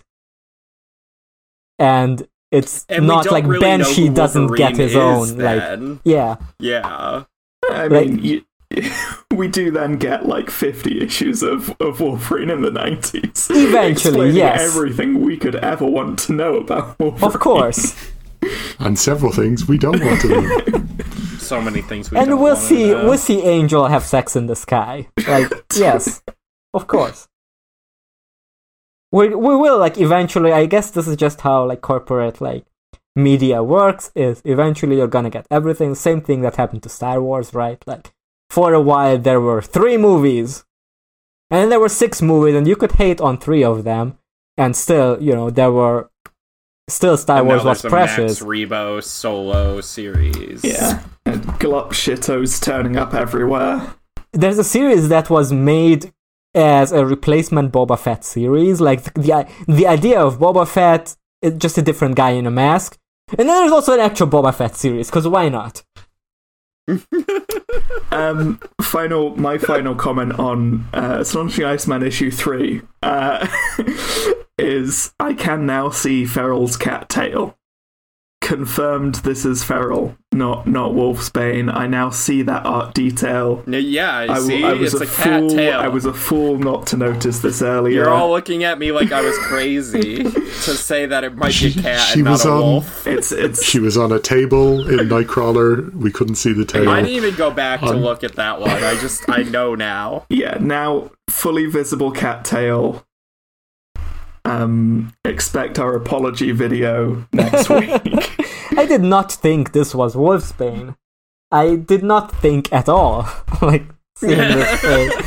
I was like, okay, I've I've read this one. It was easy enough. Like it was a quick read. It's no it's no Realm of X where I like struggle to get through the pages. Like you know, it is it is a quick and easy to read comic, right? Like it just The fight between Bobby and Mr. Clean is is very cool. it's got some cool action. Yeah. It's got the I kinda, good. honestly I I wish we like had just longer fights in this cuz the fights have been very good. It's just like I I I th- I don't know. I'm just like not as invested in the relationship stuff and it's kind of all over the place. I can see a bit. version of like the X Men books where Iceman gets chosen to be the character to have a long or like a longer like arc on himself or like a longer solo book on himself that goes on for maybe 12 issues. Like like the cable mini the the kid cable mini at the beginning of dawn of x which was pretty good. It was a good series. Like I could see something like that to be done for Bobby. But to have I like think it was. 20 books every week, right? And all of them are going to be really short and you're going to have to like you know, cuz then you could like enjoy like for a longer series you could be like, "Oh yeah, this is Iceman has cool fights. It's a good series and we we get character development and everything." But having like Yeah, the mini, especially right now, I don't think Iceman's the right character to have Yeah. in like the end times. Getting the mini, like especially like a, a rom com kind of deal, like he is getting. Um, and I I know like we need um like levity and comic relief, but it would kind of make more But sense to be doing like a a kitty mini right now because she's got like stuff going on, and Iceman really hasn't played like a direct uh, role in like most of the political machinations that have been going on in Krakoa. Mostly because he's just been on the Marauders or the X Men the whole time. Um, but like all the other characters have like other responsibilities and stuff. He's literally just been a team player, and I guess like now you could maybe look at that as like now he has no team, but that is not coming up at all in the book either. So it's not really like a continuation of like what's been going on with this character.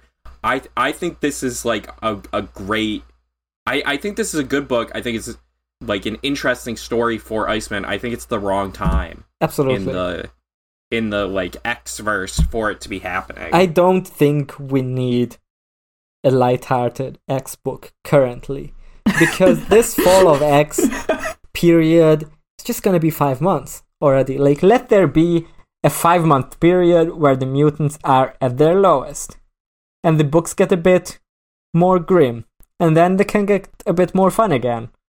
Like, I don't think we need every flavor of every ice cream every time throughout, like the entire Yeah. year. Like have ice cream in the summer and then eat something else in the winter. I'm done. That's I enjoyed it. Thank you. yeah. Uh, great art this week. Great lettering, especially the when he compresses that explosion. Oh yes, Oh yeah, that looks cool. Yeah. Yeah. yeah, But no, it's just the wrong time for this book. That's gonna. That's my thesis on Iceman. It's not even like here on for out right kids. now.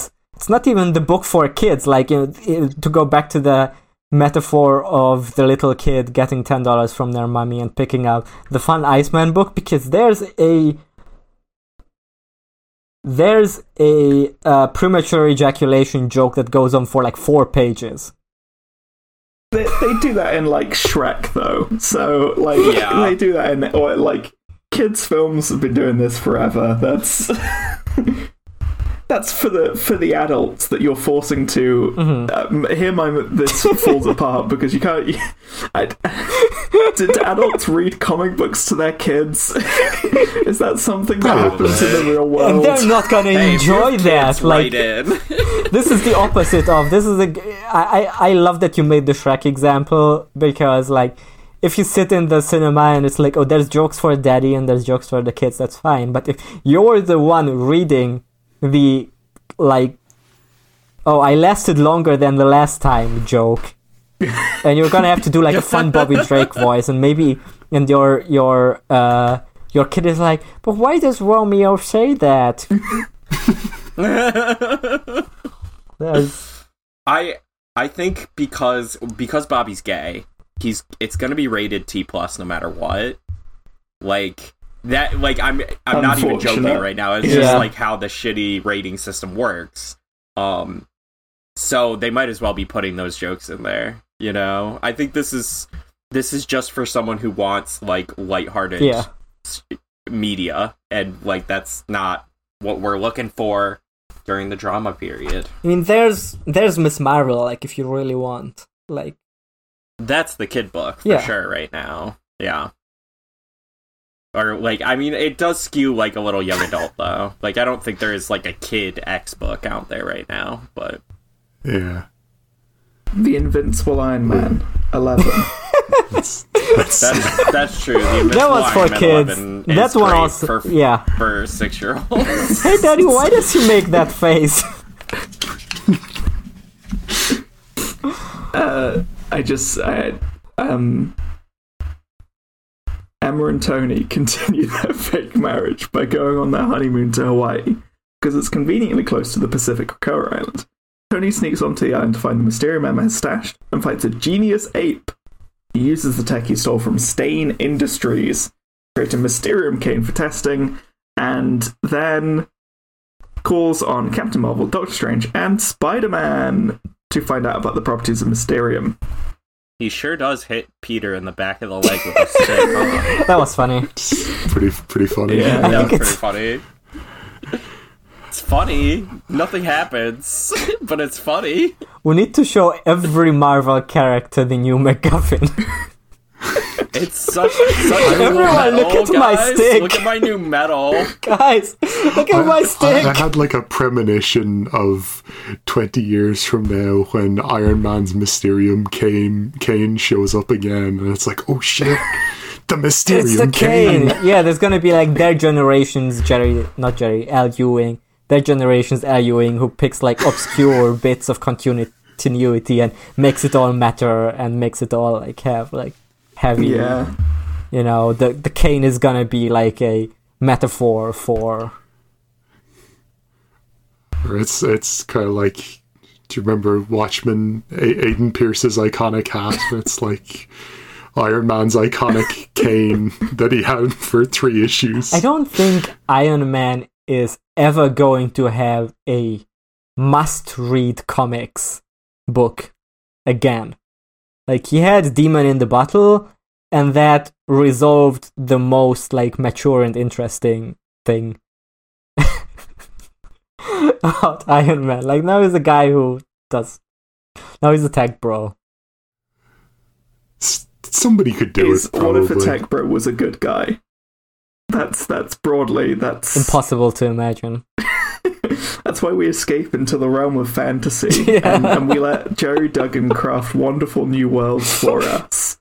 Um, where where a tech bro can be a good guy and get a cool cane out of a new metal. This one has a guest artist, Andrea Di Vito, who does great job, but it's also like half of what they do on this issue is draw so many sex faces for Tony. Oh yeah. Uh, And it's- uh, this this is why I was um s- trying to I, I. I very inelegantly segued, but like this is Yes, why I was and going to segue into I- it I because picked of all up the on sex that. jokes. I picked up on that, but I know there's going to be listeners who, you know, maybe if you listen to this like in half a year, like if you once we Yeah. hit big and you're binging You click on this episode and it's like I, w- I need to find out the deal with Tony Stark's Mysterium cane, but I don't Yes. want to go back and read that comic. Yeah, once they like bring that back, like in, in Yeah. 50 years, and you're gonna wait through the RSS feeds from like the destroyed Earth. I believe RSS can outs- can survive us. Like, Yeah. the RSS has vibe of this comic is that Tony and Emma keep being like mugging into the camera. Uh, Marvin Gaye, let's get it on, starts playing, and then oh, it's not actually about sex. It's But, like- just a, a reality show about two hot people being presented as a comic book. Yeah, It's yeah, it's a little bit sitcom, you know. It's uh like I just don't know who they're pretending to have sex for. That's the first part, and then the other part is that you know they're two adults who enjoy having sex and they're both hot. So I I'm finding it hard to believe that they actually never do it and always just do a heist instead. See, I think I think it really they're not fucking because I think the Emma the Emma stance would not stand for her fucking Tony Stark. I genuinely. I mean, she can still do it like when the artist is not drawing it. Like yeah. Yeah, that's true. I'm just I I mean I'm sure that like that's happening, but Yeah. I don't know. I wouldn't fuck Tony Stark.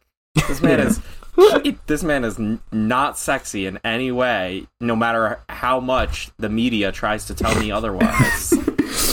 the mainstream media. The mainstream trying media, to lie to you. every fucking night when I turn on J. Jonah Jameson, he's he's going off about how goddamn hot Tony Stark is. Um, yeah, you've hit on something which I th- th- I couldn't really articulate it, but I think you put it really well. These are two characters who are written as being promiscuous, as sleeping around regularly, but in their like fake wedding marriage issues, they are sitcom looking at the camera, being like, "Wow, wouldn't it be funny if we had sex?" But instead, They're constantly, like- do a heist. Tony is surfing and posing topless, right? Like all his rip, like his, all his abs are out. Which why does he need to be strong when he's a tech superhero? I don't know. I guess it's like Formula One drivers still need like good muscles and everything because of the machinery. I'll take that It's- back. That for was the, for the G-force. The G, yeah, he's he's gonna G-force, yeah. take takes a corner too quick and his neck just snaps. and Emma has like Or he Really? just bought them. Maybe he bought the six pack. Maybe it's surgically implanted. Yeah, it's made and Emma uh, is full pussy bro, uh, p- pussy bone out. Like I, I just think it's like an Olympic Village situation where it's like they're too too hot and promiscuous to just like be like sleeping in the same bed and just do sleeping. They sneak onto the island. Um. Oh no, no, sorry. Only Tony sneaks onto the island in his stealth suit. Um. Yes, and Emma watches. Yeah, Emma watches. Yeah, there's some jokes about her bra that come straight out of the 90s. Yeah, There's like it's it's this is um this is our light-hearted uh, uh, thing here. It's I, it must be so if you're in a, if you're like an Invincible Iron Man reader and you're like, damn, this seems pretty fun. What what Tony and Emma have going on, and then you pick up like not X Men Twenty Seven because that one is actually pretty fun, but like X Men Twenty Six or something. Or even just look at the cover of X Men 27. It's like, I wonder what Gerry Duggan's doing with the characters over in, like, the X Men book. And it's like, here's Cyclops with his eyes stitched shut. Hope you enjoy that. yeah, I mean that issue turns out to just be about the Fantastic Four in the end. So I like that they brought back the gorilla with a PhD. Uh, they, they were a fun part of Orchis, and I'm glad we get to see him again.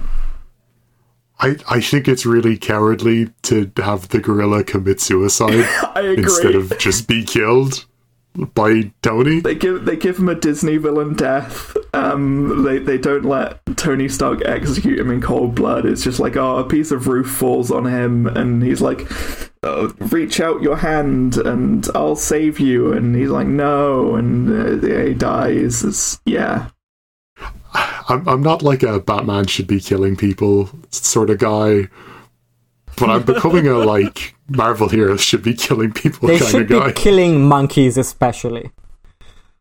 I'm explicitly the opposite of a Batman should be killing people kind of guy. Batman absolutely should never kill anyone. Marvel characters should regularly kill people. I mean, it's like a DC Marvel. No, but I th- I think I think you make a good point. Like I think the the characters who are written to be grim dark are more interesting when the point is that they're not killing, and at the same time, the ones that are fluffy and fun, it's good to have an edge to it. well, I also think like the X Men are social justice warriors, so when they kill, it's very different than when Batman, who is a cop, kills people. Uh, yeah, again, like th- th- this is this is a like PhD qualified gorilla fascist. Like Tony Stark can blast him, it's fine. Like you you've done the, like two big steps of like pushing it away from like is it right for killing people? Like it's a gorilla Right? and it's T- taking a harsh stance against people with PhDs. Against gorillas with if you have a PhDs. PhD, you're on notice. I don't know actually how much war guilt or war crime guilt Tony Stark has in his current runs or whatever. Um, that might play into it. But at the very least, Emma Frost should be whispering in his ear, like, yeah, Tony, kill that fucking PhD gorilla. Yeah. Get his ass. I don't know if I like or not because it feels so in the like sitcom jokey mode, like the the the the cuckoo's like picture book for Emma that they have that Tony finds. Yeah, the like It's big emotional much. beat of the of the issue is that he saves a family photo Yes. book for Emma. It doesn't say for Dr. Emma, it says on it. for mum. The mum for mum. Are they British? Like, are the cuckoos with British? Why is it written with a U? Uh, Emma's Emma's British, or like she's she's posh. Yeah. So that's that's British. Um, The maybe best they're from version of Boston. the I cuckoos though is they just showed mum. up. Yeah, They're just there. Like it, the best origin story for the cuckoos as characters is always going to be they just showed up. Yeah. Because like the actual origin story I think they ended up settling on is that they are They're weapon fifteen. But yeah, Yeah. they're they're they're Weapon 15, and they are a clone of Emma mixed with Captain America Yeah. a little bit. well, the the Captain Maybe. America thing's never been yeah, yeah, never it's been not said. confirmed. but heavily It's just like hinted at. Whenever you come up with an origin story of a character and it's there, either a clone or the child of a different character, just the least interesting. Like the least, like why? Wha- wha- What's the? I guess if it's like you know, if they're like introduced as a mystery and you paid that off as it was secretly their child, that's fine. But like way after publication order too, like that's a that's just a stupid retcon. I also feel kind of the same way about because we had Nick Fury in like the previous book, and I also that like the current Nick Fury is the '60s Nick Fury's secret son, who is also named Nick Fury. yeah, Nick Fury Jr. is is is old '60s Nick Fury still like chained on the moon? That was the status quo the last time I checked. I don't think so. I remember seeing someone talk about this like a, f- a month ago, and I don't remember what the conclusion was. I don't think he's the Watcher anymore, but I don't remember what. I think he might be in like Mega Hell or something. Oh hell yeah! um like like the negative zone or some Yeah. some you know one of those extra dimensional places Yeah. that's quite bad He's with uh, Castiel. He's with Castiel and Subal. He felt happiness for a, a gay relationship on TV and got sent there immediately. Okay, so gorilla. We, t- do a page turn, so there's like an image of we see the gorilla in the mirror approaching, and we see a page turn, and the gorilla does like an action pose. It says the first thing the gorilla says to Tony Stark here is. Gorilla shouting, Feilong tuned our satellites to find a new element, and an anomalous reading on the satellite spectrometer brought me here. I didn't expect to find you. like just bursting in and immediately giving exposition, like Yeah. shouting expo, like a long, complicated exposition at him. And like I wasn't that's just how it goes I wasn't Yeah. It asking. would have made more sense to literally just make them people that were looting shit for the um, auction that Wolverine was having. Yeah, or for um frickin' the shore etc. We get a little. It, honestly, like we don't even really need an explanation as to why Orchis agents are there. Right? Like, they're just taking advantage of the island. Uh, yeah. My my second to final note is the the little. Uh, I only had boots on the ground for a few minutes on the island. I was left with the strangest sensation that I was not alone. Which and it's like he's right. Someone's protecting the island. See Immortal X Men for details. It's like yeah, that's fine. That little asterisk is fine. But like in Immortal X Men, Xavier's like mind blasting everyone who steps on the island with the full force of like his grief and everything. And like in this, it's like damn, hmm, maybe there's someone else here. Xavier was like, "Well, gor- gorillas are fine. gorillas are fine, them on." and Iron Man's probably fine. It's maybe No, Xavier can't read the minds of the people in Emma's castle because it's made of the same diamond shit that her skin is. When he can't read her mind. that's a ten out of ten. I just made that up, but that's my band aid. Yeah. I'd, I'd take it. Huge, huge win. Um, if we get another sex joke about like his Iron Man's Fifty Shades of Grey dungeon in in in the in the Hellfire Club.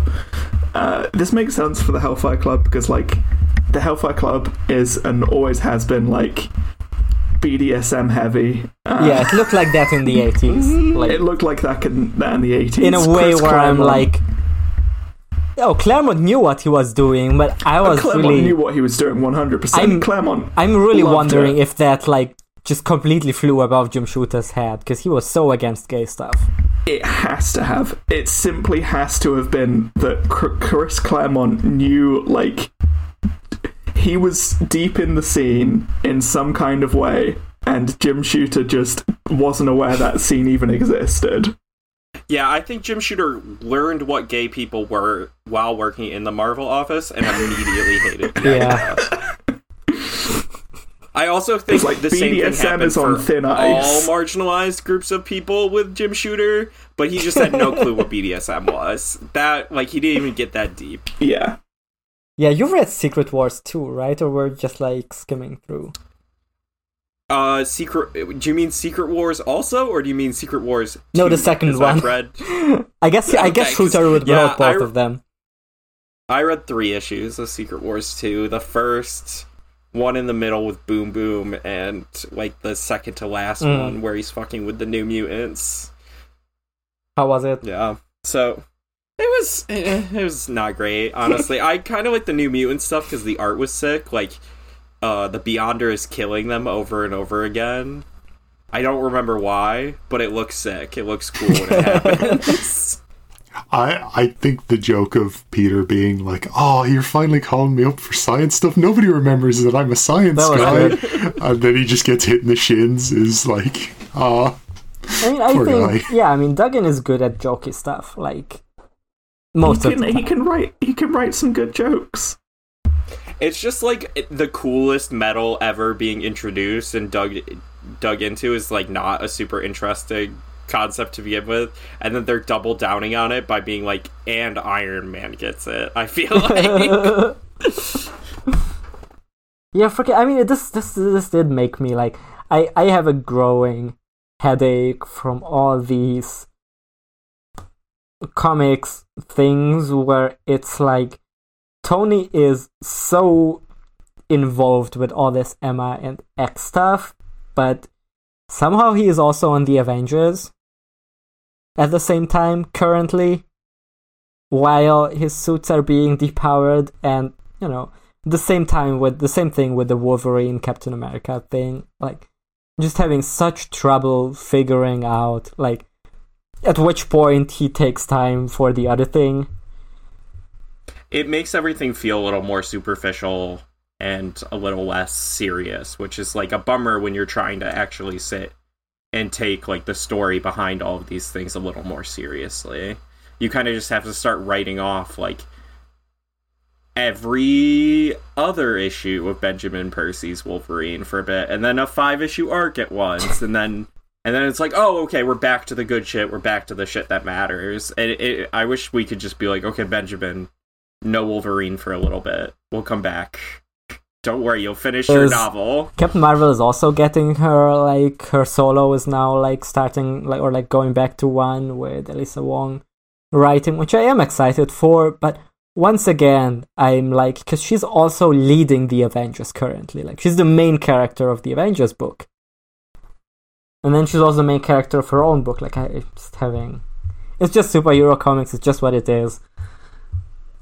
I, I also have a problem with the central conceit of of the Iron Man book that is becoming more and more of an issue and it's when and why is Tony writing this in his autobiography? Like why is So I think he's dictating it to his helmet, which is recording it for him. I think is Yeah, I think he's like writing it as he joke They goes. established like eight or nine issues ago, but they like kind of blow past it. Yeah, it just And then Emma read the whole thing in his head and said it was bad. Oh yeah, I remember that. I mean, it it makes sense. It's, I guess it's a cheap out to be like, oh, it's bad because it's bad, because Tony is bad at writing it.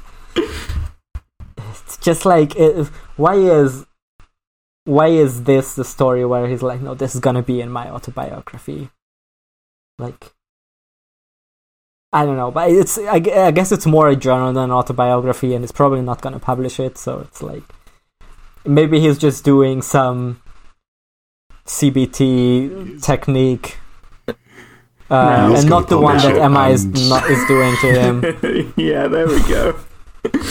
And we could, you know what? Next issue, if that, well, I don't know how the that's that joke can turn up in in one of these issues. I think Duggan can can get away with that. You Yeah. know, like it's we'll we'll we'll get like a we'll get a shot of the Hellfire Club, and it'll be like Tony going like ah.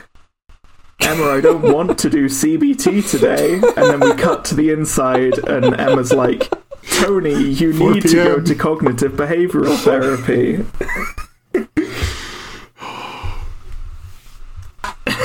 yeah. Yes, s- stomping him in the nuts with it. Oh, actually, you know what? That's my other. This is my new reason why they can't be fucking. No. Marvel Comics will never let her peg.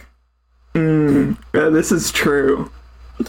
And that's all I'm gonna say about that. That's the other thing they're doing when the behind the panels. This is like yeah, this is like a reality show where like on The Bachelor, it's like they're canonically not supposed to fuck until the like until the final three, but you know they're still gonna do it off camera. Yeah. I, I think she let Cyclops tell her what to do, but I don't think she would ever do that to Tony Stark. anyway, let's talk about a different book.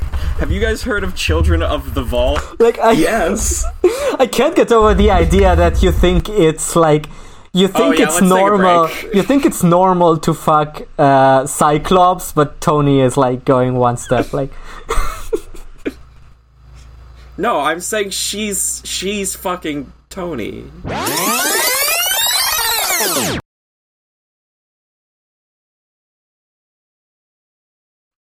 This is Children of the Vault 3 by Deniz Camp, art by Luca Maresca, with colors by Carlos Lopez. In this one, Bishop and Cable begin their attack on the City of Tomorrow, joined by Orchis, who have been made aware of the message and are now convinced to turn all resources to a frontal attack on the children. During the attack, Muerte 13, a particularly dangerous member of the Children of the Vault, is revived and faces off against Bishop, uh, and Serafina uses her powers to get a glimpse of the Dominion before finding Cable threatening the center of the city. Outside of the city, Orchis and the children are engaged in an information war about whether the message is dangerous or benign. This issue slaps. Yep. Yeah, this was a really fucking good issue. Children of the Vault. I'm I'm gonna say it. I think it's the best of the mini series from from the fall. Easily. I By want a a third wide margin. dark before I a, a, a, a third dark and a second uncanny Spider-Man before I confirm, but yeah, you're probably right. I don't think Dark can touch it. I don't think Spy. Like I think Jean Grey is the one where I'm like that's close. Jean, Jean Grey's close, and Uncanny Spider-Man could could get there if it really does a lot in the in the next few because we have only had one issue. Yeah, Jean Grey is the second. Uncanny Spider-Man could be third if it keeps being good. And then I don't know, Uncanny Avengers, Dark X-Men. Um, is there any other good one? I can't think Just the of. ones that that continued, Yeah. Red and and Immortal. Oh yeah, I mean those are regular the top X-Men. anyway. Yeah, But like out of the minis, like those are the. I think Uh, is everything Miss Marvel else, a like mini or is that ongoing? Oh, Miss. Marvel Marvel's It's a mini. Yeah. a mini, but Miss Marvel is like barely an X book. I think. Like I, I think the first issue was like okay, this is about mutants, but I think like from the second issue on, it's like, which is fine. Like I'm I'm I'm cool with uh, with her stuff. Doesn't don't not super tying into the X stuff because still want to make it appealing to young people and Miss Marvel fans. Miss Marvel is getting her bachelor's in being an Avenger, and she just started a mar- a minor in being a mutant. uh, yeah. Um, we opening pages. Uh, opening page is we get the big gun pointed at the city, and then then we get into some some great uh, uh, Deniz Camp sci-fi narration, um, which is uh, similar to what was in the first issue of this, where it was uh, counting the seconds before the Krakoa's like seal around the vault broke. Uh, this has like the seconds before the singularity bullet hits the city, uh, and it rules. It, it's it's great. It's so cool. I I I love just uh, cable being like, "Oh yeah, I got this gun from my dad," or like, "My dad made this for me." Anytime he's talking about Cyclops, it's funny to me because he's twice his age. the scale of time that it's working on is just so cool Yeah. to be like, oh yeah, it's like a millisecond and here's what happened and here's like ev- everyone is already reacting at like super speed. Um it's it's so good. really good sci-fi comic stuff. We get some uh, lovely like sci-fi bullshit with um the like next page where it's like Prisa superheats time around the second and third singularities until the black holes begin to evaporate. Millions of years go by in an instant, fast forwarding them to the end of their life cycle. And then she declares, I've got them down to below Planck length, neutralized. It's like it, it's it's it's sci-fi bullshit, but like it's it's it's good, well written sci-fi bullshit, and it like th- this really is like setting the stage for all of it. It's not leaning on the sci-fi bullshit to work as a story. It's it's using it as the fun parts of the action scenes. And then right after that, Cable unlocks his jaw like Josh Gad in Artemis Fowl. That's That's not That's not Cable. Oh, that's not Cable. That's one of the children of Oh, that's Vault. shit. um, Olvido. But yes, he is unhinging his jaw like He Josh is. Gad in, in the Artemis Fowl movie. Yeah. Yeah, he's He a unhinging mulch his jaw like Josh Gad, Gad in the Artemis Fowl movie for sure. Um, Yeah, it does say it's Olvido. I don't know why I. I thought the next scene where um, Cable has just put doubt in one of the Orchis agents' heads to like turn their enemies against each other, um, and that's all it took. That's cool. That's very like effective. Like yeah. um, character writing to me. That's like very compelling. Um, and it makes Cable seem cool, like fucking cool. Yeah. What is your mutant power? A suicidal streak? And he's like, actually, my mutant power, surprise! It's not even like putting paranoia in like the main Orchis people. Like he's not like incepting it into Omega Sentinel or whatever. It's just a guy.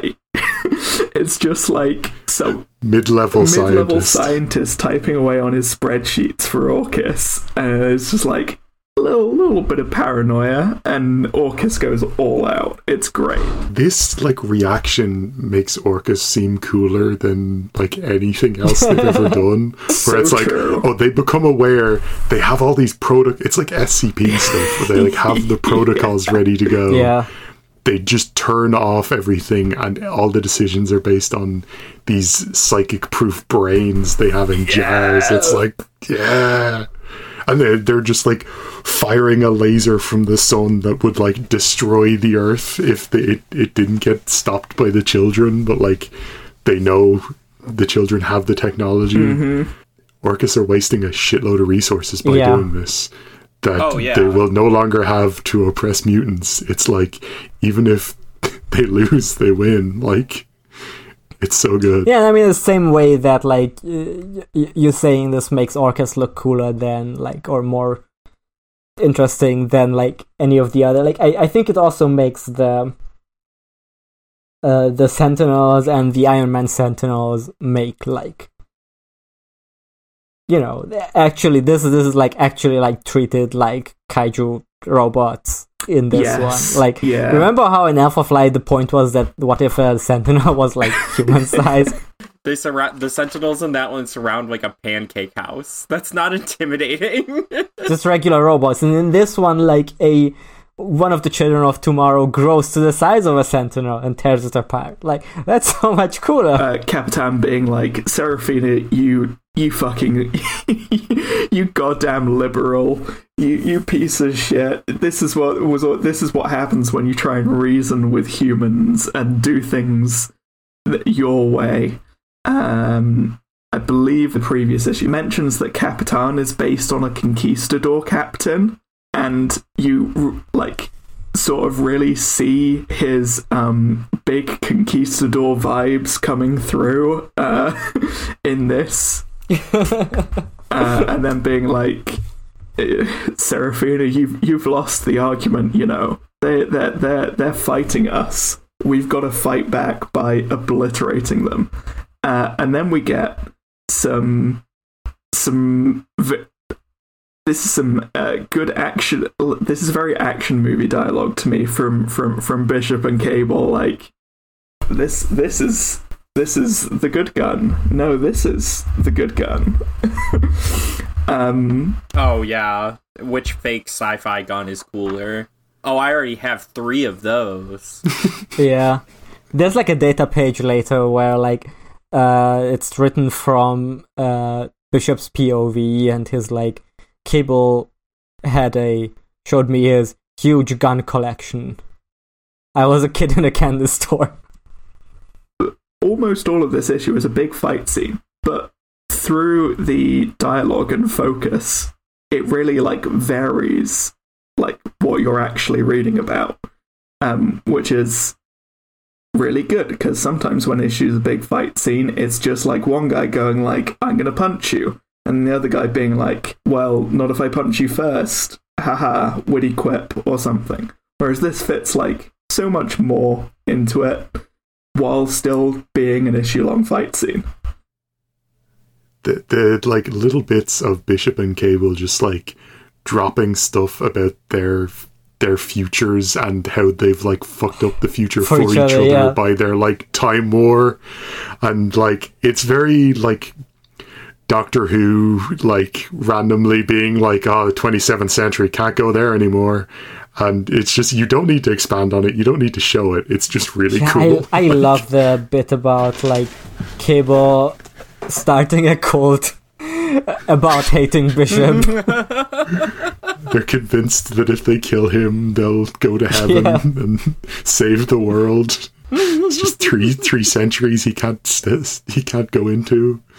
That's so good. The Kiwi the Doctor Who comparison is really good. I've been rewatching like uh, uh, Christopher Eccleston series, um, and like The best, Yeah, the good the one. best Doctor. yeah, and like the again the best like Doctor Who one-off comments are like this, like the the weapons factories of Villain Gardens, like they were destroyed. It's like oh yeah, I've been there once and they were destroyed. Yeah, like I said once. It's very in that vein, and it's like it does like these are clearly like th- things that don't matter, you never have to pick up on this thing because the idea of them is just really good to have. And just having these one off lines about like the three centuries bishop can't visit because Cable started a cult to kill him. Great stuff. And then they're like, yeah, you know what? I am an asshole just like you. I still can't figure it. Like all in in in Deniz Camp's Children of the Vault, every swear word that's bleeped out is four or five letters, and I'm certain that the word that's being bleeped out cannot be four or five letters. Um, Oh, every time, yeah. He he listened to our podcast, and now he's doing it to fuck with us. Yeah. Uh, um, There's It's one that was yeah. like had to be fuck, but it was five letters. Yeah. I was just like, what did he say? Fucko? maybe, I mean, maybe they have- that's all they say in the Yeah, future. exactly. You know, oh, oh, With these guys, there- there's plausible deniability that they know swears we can't even conceptualize. Oh yeah, their swears are way more advanced Yeah. than ours. It's they're, they're literally saying those characters. yeah, they're Ascani curses. Yeah. Um, uh, I like Serafina switching to oversight. I can now see through time, space, and into hearts. Um, and this this is the one of the lines I was thinking of for for Capitan, uh, which is great. I see Capitan Cortez, Cortez class genocide pirate, smile for the first time in eight incarnations, and him just being like, "Yes, more. Send your superheroes, send your aliens, send your gods and monsters, send everything, send them all." He is conquer encoded in every life he lives for this. That's, that's great. That's great stuff. I love I love it. It's it's this book rules. This is this Children of the Vault. It's good. Yeah, I got I gotta read 20th Century Man like after this. I, I did read the first Wraps issue of that uh, a few weeks ago. It's cool, um, but then I didn't Yeah. keep reading it because too many movies. I mean, left. it's all it's all in Um, one trade, so maybe I'll chill yeah, out for it. it's the the issues are like fifty to thirty pages each, which was I was just like, oh, I'll read issue two as well, and then it was like fifty Yeah. pages. And I was like, ah, it's it's one a.m. I should go to sleep instead. Um, yeah, I mean, you could you could have This- read one issue of Gods in the same time. uh, I love this sci-fi stuff. I'm a sucker for this kind of sci-fi stuff, and I think this is like genuinely like well written, interesting, and plays with a lot of the concepts in a fun way. Um, it's very genre. It's very.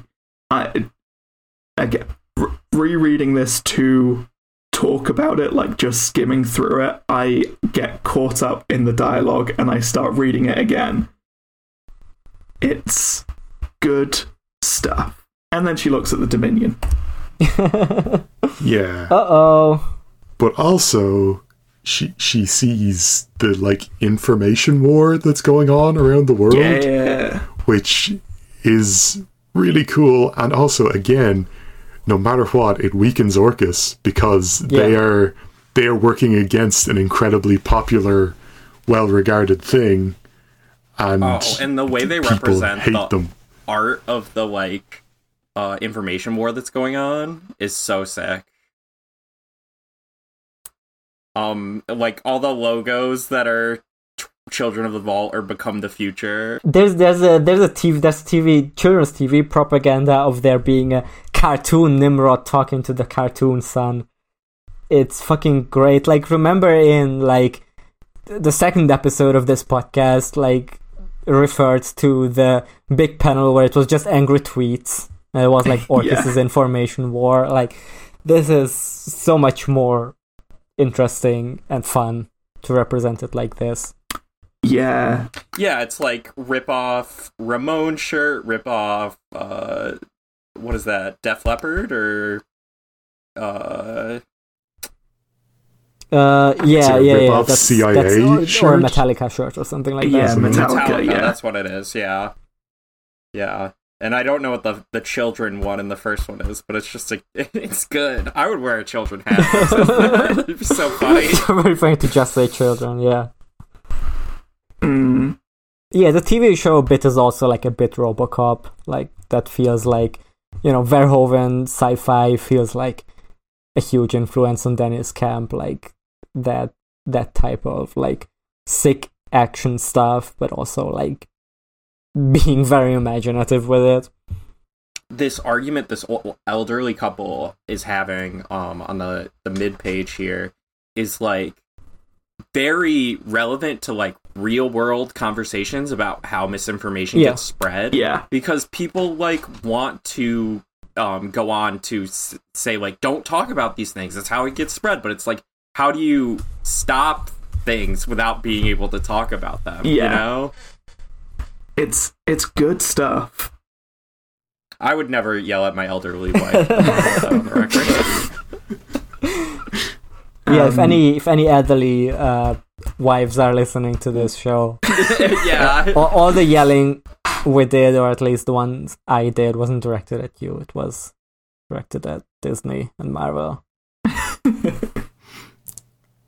I think it's really uh, the two data pages that are like Cable's uh, Letter to Hope and Bishop's War Journal are so good at differentiating them as well. Like Cable's verbose, like very uh, like sort of repetitive. He's he's ta- he's talking to himself as much as he's talking to Hope. He's like trying to give himself belief that Hope is alive as much as he believes it. And then like Bishop's like clipped like he's just putting down the essentials what he needs to. He's like talking about how he feels out and like the anticipation he has for this thing they're going to do. It's just really, really works. And again, it's like these two characters who are similar, but they're being differentiated really well. I think Bishop's Uh, Bishop's great. shorthand is just so funny. Like uh, before fight, feel most myself plus alive, and like me equals kid in candy store. Like it's just so funny, but like a very believable like way to that be. You know the way he keeps his journal. Yeah, I think that's something that really works for these for for Deniz Camp's data pages is that rather because one of the weaknesses of the data pages is sometimes they can just feel like uh, text exposition on a page because you couldn't put it on a page with art. Um, that's the weakest of the data pages, where it's just like here is some dialogue that we would put in the comic, but we're putting it on a page instead. This is really good because we get like distinct voices, and like you said, with like Bishop's shorthand, like the way he uses text, the way things are laid out and typed out, especially in comparison to Cable and things like that, is it's really good. Um, I also really like the line. Uh, spent all day hating children, making violent plans, relieved to be self again.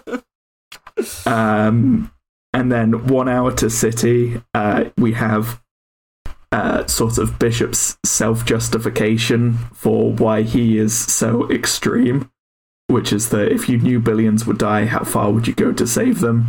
How could you ever go far enough?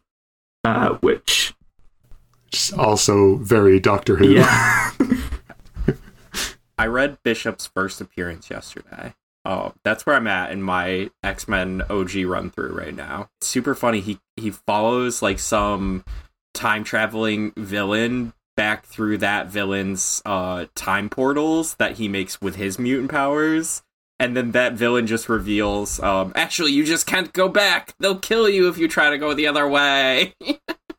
and so so bishop go, comes to to like fight this like kind of like not very threatening dude and then he's just stuck there and then the issue ends with like and next issue you'll get answers about bishop and i was like but like he didn't ch- he he thought he was going home he it's it's he's not here to change anything Yeah, it's it's kind of like Messiah War redefines him a bit because uh-huh it like puts him into this this war against Cable for across the future. yeah Like where before he was just like time cop who who- who was stuck. the computer we see in the Orchis station and um, the kind of like computer Krakoa tree that uh, the children of the vault have, I think that's supposed to kind of be the same thing, just like years and years and years apart, because they say like um, that Orchis is like an ancient version of the children, essentially, at one point in that same area. So I just I don't know. I think it's cool. At the very least, it's like an interesting visual rhyme between the two images. Yeah. I do. I wonder if where Serafina is going is, uh, hey, mutants, we need to team up because the Dominion's the real problem. We we don't care about you anymore. And then Bishop and Cable saying, ah, no, we don't need your help, and just blasting her or something. Like, Yeah.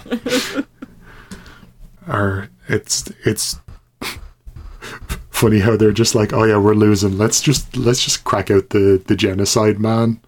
Muerte thirteen. They're just like, yeah. oh yeah, he was he was too dangerous to have around, but like first sign of trouble, get get him out here. We're we need you. And his name is literally just like Death 13, so. Oh, that's a JoJo. It is, but I think it's also It's just also tarot card, what number yeah. that is. Yeah, Yeah. is is Death the That's the, the, baby? Yeah, in that's the baby stand. Yeah. It's the It's the one one. that says Lally Ho. And then Polnareff like feeds him his own shit or something. It's not. Look, Stardust Crusaders, I think. it's good, but it's quite bad. Yeah, like I think. I think baby be stand is like. uh, It's a shit. Like it's it's not a good stand, but it's one of the more fun or memorable episodes. Like at least it's not fucking Alessi or the Sun. There's a JoJo stand stand called the Sun that is just The sun. the sun and they defeat it somehow by it being a, di- a reflection but they don't realize that there's a mirror or something like it's it's yeah. That sounds like JoJo. They do some JoJo bullshit. Yeah.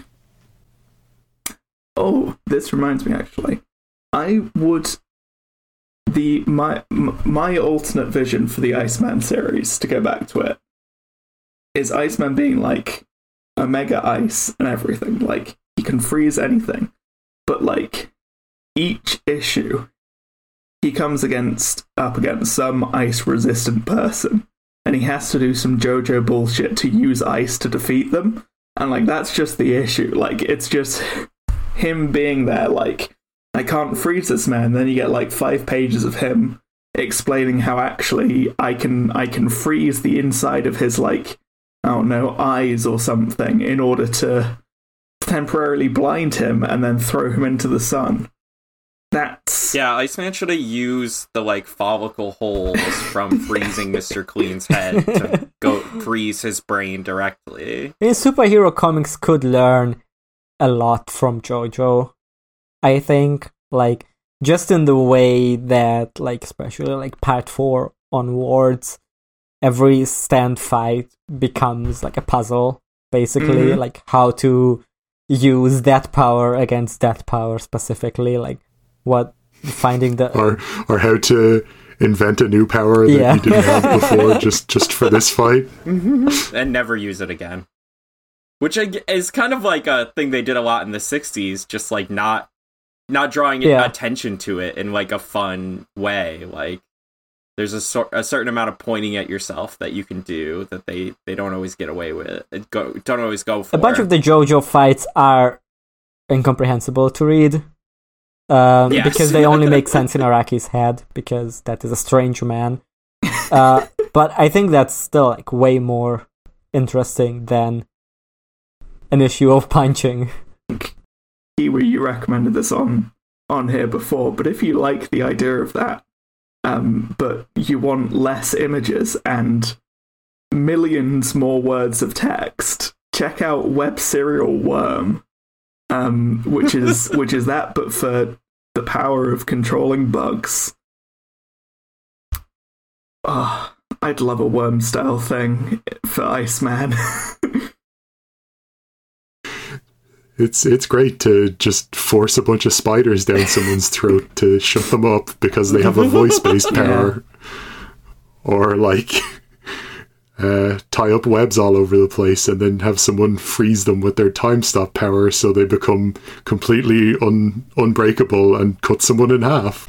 That's such a thing that like impresses me on this mini Yeah. every issue is that this feels like it has a niche or like a space in the X universe and in the Marvel universe that feels uniquely its own and it is relevant. It is a problem that is like huge, like it is an important problem. Uh, it makes sense why these characters are there and it like it has a deserved like place in the universe that I think like so many of these other minis don't have. Realm of X just feels like a oh like the explanation was that she wished like curse curse them into a different place or whatever. Like it just a lot of it feels like an afterthought or like an appendix. And in this one it's like no this makes sense why this is happening. This makes sense why these characters are relating to it in that way. And you also like buy why like the other heroes don't jump in right Yeah. it, it never feels like why isn't captain america showing up Yeah, it's weird. I think in going back, we're still in this like space where we're comparing. So, like in Astonishing Iceman, like he, it feels like there's a lot of explanation for why it's episodic, and that like I think goes back to me thinking it's not the right time for it Mm. Because like they really are just like explaining why Iceman is saving people for like two pages of the issue Yeah. each time. He can just be saving people, or you can cut this entire problem out by giving a fuller conflict to him that lasts longer. And his conflict right now is just he can't like leave Romeo's side for for longer, and that Orchis wants to kill him. And it's like, well, Orchis wants to kill everybody. That doesn't make Iceman special. The interpersonal issue between him and Romeo, I don't think their relationship is being written necessarily as consistent as it should be in that comic because they both go back and forth Yeah. on who wants to be more committed. yeah Yeah. uh, You Yeah. know? And that like maybe it's like they want to be committed in different ways, but you could you could spell that out for me a little better. I'm not Yeah. I mean, I'm not a psychic when it comes like this is the this is the one thing I'm like this one isn't simple. That part isn't simple enough. Other parts are way too simple, Yeah. I guess. Yeah. X Men Red 16, written by Al Ewing, art by Yildiray Cinar, uh, colours by Federico Blee. Uh, Storm's faction on Arakko are nearly completely defeated and in retreat after the attack on Port, Port Prometheus by the original Horsemen of Apocalypse. Storm fights war and famine and is about to duel death when Pestilence interferes. Nova dies saving Storm from the sneak attack, and Death kills Pestilence for interfering in the duel, taking uh, the side of Storm's faction. Sizia of the Smoke retrieves the Uranus trigger, which is a device which can summon him to fight on their behalf for one hour, and gives it to Storm. Apocalypse arrives at the Autumn Lands and declares that he and Storm will remake the world. Plus a sensational Sunspot and Shark Girl team up, uh, where they take on the Serpent Society uh, and make some local myths.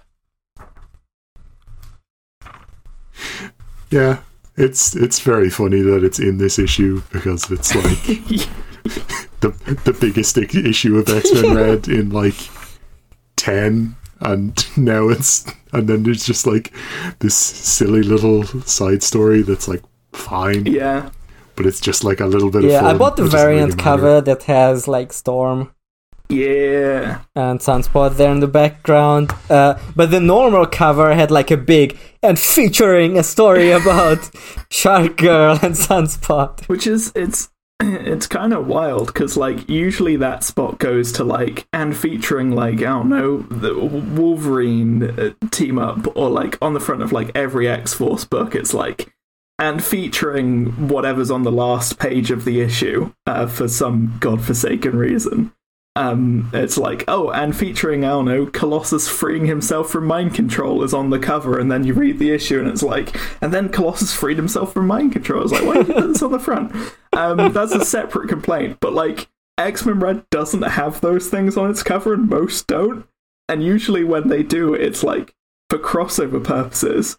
But this is like this is Sunspot and Shark Girl. They're not like huge characters. Unless Sunspot's got like a big bump from Marvel Snap. Sunspot's Snap. a pretty big character. I Sunspot if he's- is big in Marvel been on Snap, The but- Avengers. Oh yeah, I mean, true. the Sunspot Like, part, m- but more than once, Sunspot already is in the book. To me, it was my Yeah. thought when I saw uh, the cover that said uh, featuring sensational Sunspot and Shark Girl team up was like, is Shark Girl in the MCU? Like, is that is Shark Girl just did, did Shark Girl just get like a Disney Plus series? Like, what's Yeah. going on that people want Is to sell this on a in Shark Girl Loki team up? season two? Is it like is is there like a Brazilian holiday or something? is it Oh, like Brazilian. Independence Day or something? Because it is like two Brazilian characters. I think it's a Brazilian creative Yeah, team, I, I mean, I think that's why they put the two together Yeah. at the very least because and which is Yeah. cool. Yeah, but it's there's- just like I I don't know what the event is that led to it. Um, September is Independence Day of Brazil, from what I'm seeing. All right, well, thing I'll late wait a with for month like, September and it, yeah, Yeah, the don't maybe uh, was just the- proclamation of the Brazilian Republic is November fifteenth, so that's too early Maybe for they're splitting that. the difference. yeah. I've been reading the Unlimited stuff, the X Men Unlimited on the app, Uh, and a lot of it feels like this uh, story. And so it was cool to see this like actually a print. Like there's like two or three Shark Girl stories in that. Yeah, yeah. um, as well. It's a lot of it's a lot of uh, Jamie Madrox, the multiple man, though, which is dope. I mean, they should have instead given a backup story about Aaron Fischer, the Captain America of the freaking rails, because that's like that's like kind of irrelevant been great, information to learn about that character. It's um it's it's strange when Marvel has like the backup comics because like to me like that's they they put them all on Marvel Unlimited. Like that's that's where they live to me like uh, it's like a little Oh yeah, and my Yeah. and my thought was that that's a DC thing, because like in DC, yeah the big books like um, Batman, Batman Superman, ones, Wonder yeah. Woman. Yeah, like the the the mainline books, Action Comics, Detective Comics always have like one big story and one uh, backup story that might also be like continuity relevant. Don't they put the same like DC backup story in multiple books too at the same time to like advertise stuff that's coming up? sometimes or something like that. Sometimes I feel like I've run into that Yeah. a couple of times, but I haven't been reading enough DC lately to even know if that's consistent. In the Chip Zdarsky Batman, there was like a series of Penguin backup Oh, stories, and then those got like oh, that's great. reprinted as Penguin number zero because then Penguin number one started, where like Yeah, Tom it was, uh, on sort of like a backdoor pilot for for the Penguin Yeah. series where which I heard Penguin is really good. I haven't I haven't checked it out yet. I read Zero and Zero was like the Zero like with the collection of the backup stories was good to me and then I read issue 1 and like this is again just a thing of like superhero comics sometimes especially when it's focused on a villain that was initially a gimmick villain it's like a bunch of CIA agents standing around being like he's the he's he's the freaking penguin dude He's a he's a freaking joke penguin, yeah. and then the and, freaking and then penguin. all the higher up CIA agents being like, "I'm shitting myself because the penguin is here." He, he I would might, do that too. He, he he might look like a joke character, but he, he like he could kill everyone in this room with with his with his with his with his umbrella, and and I'd kill myself rather than face him in battle again. and I was just. I couldn't, I couldn't, I couldn't get through. Yeah, I mean that's Tom King I'm writing. sure like that's that's good, how that's how that's Tom King writes. me. Like that can that can really hit. Like I think in Wonder Woman issue where everyone is like doing the political like tension intrigue thing. Like that can be good. Where I can also see how that's annoying in the in the Chip Zdarsky thing. Like in the Batman story that led up to that, that ended with like yeah, I think it was like he died in the or like killed himself or something in the main Batman story, and then in the backup, it's like Catwoman finds out that actually he faked his death and got plastic surgery, so he doesn't look like a penguin anymore. Doesn't have the penguin nose anymore. Looks like a normal guy now. and he's like a bo- uh, like he was like working at the flower shop or something. I've I mean I've seen the I've seen Danny DeVito uh, play the penguin and that that was a nasty. He was nasty in that role. Like I do not want to be near that incarn- that that version of the penguin. He's probably showering off off camera. Yeah. He's probably not that. The you know, he's probably pretty clean. on the other hand, the Burgess Meredith one in the in the '60s Batman is fantastic. Like that's uh that's like so clearly the best actor of all the villains there, like an actual an actual like formerly A-list actor who is now just like hemming out hemming it up as a penguin. Great stuff.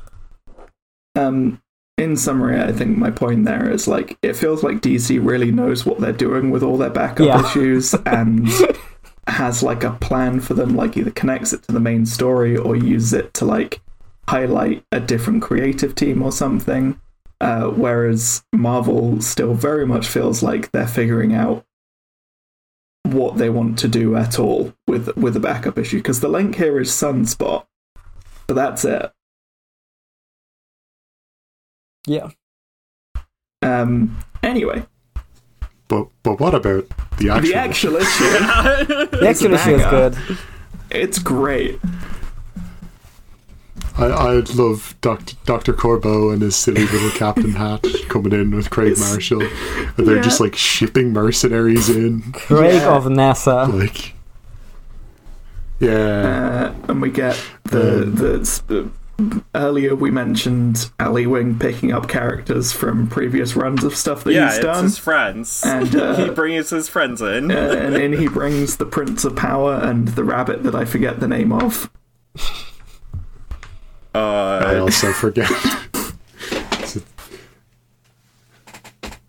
I literally Doesn't literally even say it here. Yeah, I, I only know the Prince of Power because he regularly announces himself in the third person. Yeah, the rabbit is not on the character it's uh, page. something so. O'Hare. But is that that's not Bucky O'Hare, is it? Is that something else? Buck. Uh, I'm googling it. Give me one It's second. Bugs Bunny. it's, it's Well, there's. uh, I think it's it is something O'Hare. I don't think he's Bucky O'Hare. That's like a bad. Oh, it's Blackjack O'Hare. Bucky O'Hare is a, a animated series from like the '90s. That's Okay. not great. Um, and then Blackjack O'Hare is this character. but I think Bucky O'Hare is also a, a spacefaring cyborg rabbit. So But there's already a different Bucky in the MC in the Marvel universe. Not that that would stop anyone. Yeah, Blackjack O'Hare is great in um in Ewing's uh, Guardians though because he just like is jealous of Rocket Raccoon's success. Yeah, that's very it's- funny. it's a good bit. Um, we we then get we get weaponless Zen in my favorite piece of characterization for weaponless Zen. Um, bar bar none. Like it's just it's this and the previous issue of X Men Red where she was a child and like thinks her dad's a coward for not killing himself. Um, like it's it's just it it it does a lot with a little here. Um, just having like, hey, you got anything to paint with, and then just giving something to a child to help them through an experience that we know that weaponless Zen has had. Um, that's great. It's good.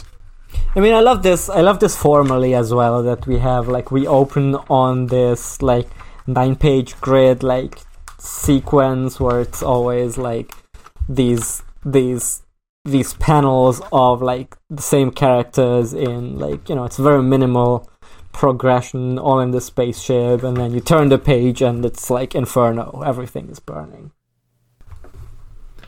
Yeah, and it's Like Inferno not as the Marvel event Inferno, just as like the general usage of the phrase. I keep forgetting that Yeah, not either of the after like events. 60 years of Marvels, there's a word for like gang war is now a There's- Marvel event. event. We can't Two say gang war anymore uh, without saying, oh, it's not the Yeah, not the Marvel it's not the hit. Spider-Man event.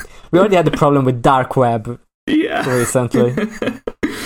I had that problem so much reading Claremont stuff because he loves to use the word gambit just in general, like in dialogue. Yeah. And Gambit is one of the last characters he introduces that's like famous from his runs. It's like I'm looking over my shoulder every time, seeing if it's Remy.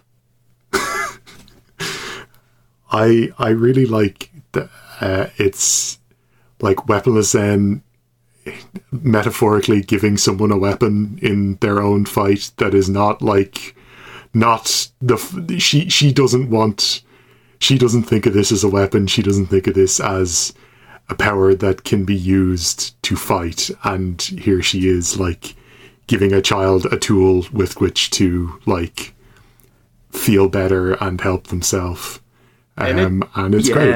It does speak to the larger theme that we're seeing in Immortal and uh, mainline X Men 2 uh, about like how you just have to hold on to hope. Like, at least a little bit. And that's what she's like giving to this kid here, you know? Not the character And hope in this case.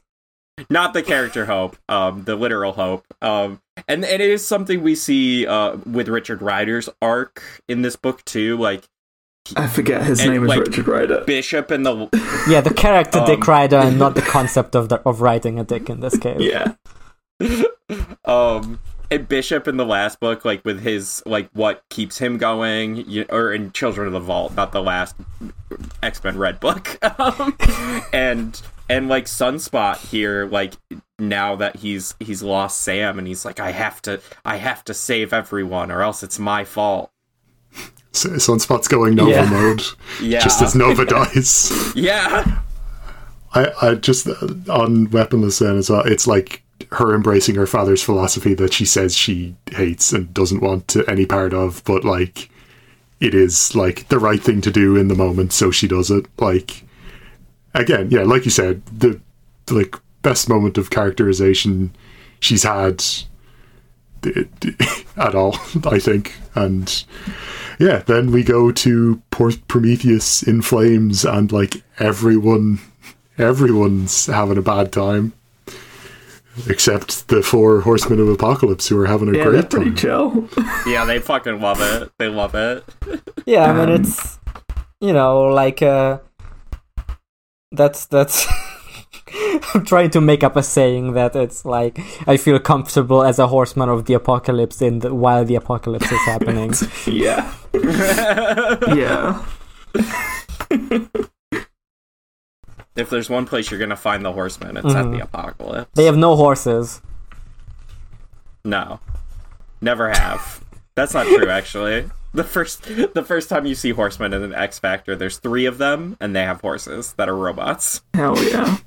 That's comic bugs. Okay, This is like my main criticism about the current X-Men lineup is that there's not enough horses in these books.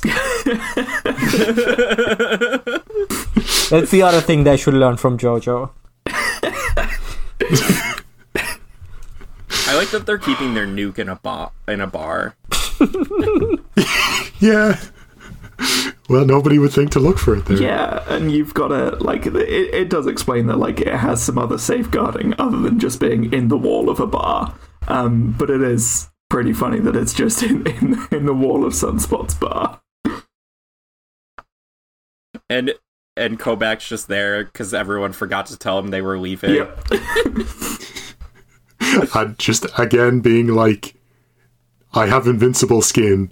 Just uh, I don't think that's been mentioned before, but another way that he's powerful that like yeah, he's he's he's an omega level mutant. Just um then the data page that is the like history of like the discussion of of the trigger and like the negotiations that went into having it are, is so cool and it's like there's a contrast here between the like new Arakko willingness to change what your philosophy means, like destroy all enemies. If you can't consider the Eternals enemies, then you can't want to destroy them. Like they are, they are no longer enemies. And then, sort of, that contrasts with the Genesis Arakko stuff of we make the rules after we win. We decide we decide what the what rules we followed after we've done what we want to do. Where it's like the the the Storm Fisher King side is we are willing to change what the rules mean to us or how we think about the rules because we want to make ourselves better and we want to like function within this larger ecosystem we're in and like Tuka says, we're not allowed to destroy the earth. yeah. It's crazy how caring about other things can be hard, but also fulfilling. yeah. Mm. Uh, it also explains that the the the um, Uranos trigger cannot simply be like you don't just press a button. You you you get a little thought link, and then you have to agree to activate it with a full understanding of what that activation means. You have to talk to a With big the bald guy. sicko in your head. Yeah. This was my other thought while I was reading this is why are there so many big bald guys? It's true, there are. If it works, you Yeah, know? like th- this guy and Thanos and Apocalypse. Apocalypse are all like Yeah. Wasn't this children this of the is same. Thanos' dad? Yeah, it is. His uh, grandfather, I believe, is the Oh, specific granddad, yeah. relation. Okay, okay. Yeah, Thanos was in the it Kieron Gillen's Eternals run had Thanos and was great, great Thanos content in that one. Esad Ribic drew him with like huge cheeks. Yeah. Esad Ribic's art is incredible in that. Yeah, Um, Uranos is a lot of fun in that as well. Um, when he first meets Thanos, uh, he's like, "Oh, my grandson, I hear you. I hear you wiped out half the life in the universe." And Thanos is like, "Yes, that was great, wasn't it? You, you, you love that." And he's like, uh, "You're a fucking coward. You should have killed everything, you piece of shit." yeah. You're just a coward like the rest of them. 50% of all life, not good enough. You were a simp for death. Yeah. Yeah, when you lay it out that way, though, when you say the words 50% of all life, it does sound. Yeah, You really shot under the mark there, Thanos. 50's 50's pretty low. 50%? Only 50? Only half? Could have could have gone eighty. like you could get an A. yeah. Maybe uh, that would have given him a shot uh, with Lady Death. And she was like not impressed. Infinity Gauntlet is a wild comic. Committing five decimations. Scissor of the smoke picks up the trigger, and uh, we we get to we get we get to speak to a big bold man. We get to speak to Uranos, who is like, "Hey, um, you get an hour of Let me do a genocide. Let me do a let me do a genocide. Let me do a genocide. genocide, please, please, please. you just got to ask. Uh, also, a thing I didn't notice when I looked through this the first time. Um, we've got Drew, Drew Dead in Drew. the background, Druig! just having a bad time. Fuck yes, Druig is the best character of that Eternals around. So Oh, he's he's so good. He's yeah, they such just a left shit. him there.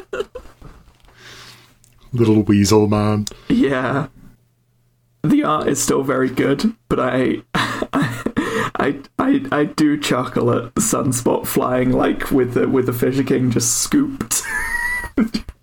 Oh, I love a scoop flying scene. They're always like so like weirdly adorable and funny at the same time. It's like It's also just like Fisher King doing so like weird like arm gesture. It just looks like, or like I guess he's grabbing yeah, I think on he's holding. as well. he's grabbing on with one arm and holds the, the spear and the shoulders other up with the spear. It's very funny looking. As we said, Sunspot's going Nova mode. He's being consumed by the guilt. And it's going to be even worse now that Nova has died on his watch as well. Yeah. Probably. Famine's famine blasts off with some water powers to extinguish the fire and bring even greater destruction. Famine goes off in this speech. I'll say that much. All of the the horsemen come o- come across very cool in this issue. Yeah.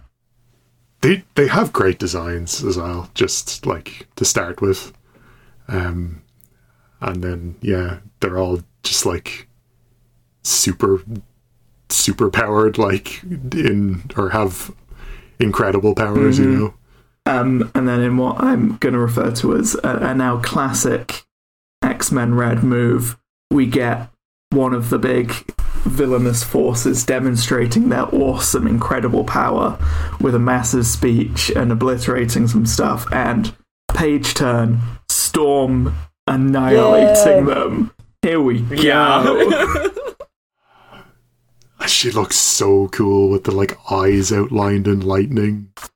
and then she literally does it again the next page. Yeah, she's just like coming along and saying, "No, no, fuck that. You, you're, you're all screwed. I'm here now. I have more versatility. I have more control. I'm I'm like I'm better literally than you." Storm from the X Men. I'm the best one. yeah, you you get a bit of like uh, with with Storm especially in this series, we've been getting a bit of like what we were saying, like with the kind of like JoJo's like worm etc. kind of stuff, which is where it's like showing interesting uses of the power, where it's Yeah. like Storm is insanely powerful, and as it's like it's about versatility, all of that, and again gets to deliver some great lines as well. Yeah, Weather is like this is also a JoJo character, Weather Report, who does this. I mean, that is kind of Bobby's problem is that Storm is always easily going to be able to upstage him. Yeah, like Stor- Storm kicked the shit out of Cyclops while being depowered. Yeah, with ju- it's it's with just a knife, right? As well. And uh, then Death does a very cool pose, like stanced up. He's like, I love you. Why won't you fuck me? I mean, why are you killing my brothers and sisters? Yes, they're not dead yet, though. He's very clear that they're not dead yet. I, I love Pessance's design, Death the arrow. death arrow, and also her saying "good brother, good boy" like he's a dog. Which he He is. is a dog. yeah, He's got a dog helmet on. Which I thought was his head until this I know, me too. Uh, he he took it off in X of Swords as well. oh, okay. Yeah, I mean, this issue is just like every page is like just like as I'm just flipping through, like it's just like this is so cool, this is so cool. Like, Or Storm, my, my people are dead. Like children are dying. Do you think your rules can still apply? And Death again is like they have to, or what was this for? And because he believes in the truth of the rules, I mean, the, he the is laws Death. of Arakko. Yeah, and but like his his his siblings don't. His mother doesn't. They they only cares care about the rules as tools that they can yeah, manipulate. but that makes sense because Um, death is the only like certainty. Like you know, Mhm. it's good like stuff. pestilence or war, like can do whatever. Like they can they can break rules, but I mean, this is a Terry Pratchett type of death as well. It's like When you lead by ideology, like there have to be true believers within your ilk at the very least. Even if you are like a quote unquote true believer who's just like twisted the ideology to f- fit your needs, you still need people Yeah. that are like, um, what's the word? Like diehards. Yeah. Yeah. and that's death. Yeah. There's a better word for it. Zealots. Yeah. Yeah. Yeah, yeah, that's the yeah, one. I mean, death is the only certainty. It doesn't quite work in Marvel, where everyone comes back from the dead. Yeah, All the time. it- well, it's interesting at the very least in conversation with the mutants who can literally bring themselves back with very little consequence. And it was like the point of Arakko, right? Like with the Ceto loss. Yeah.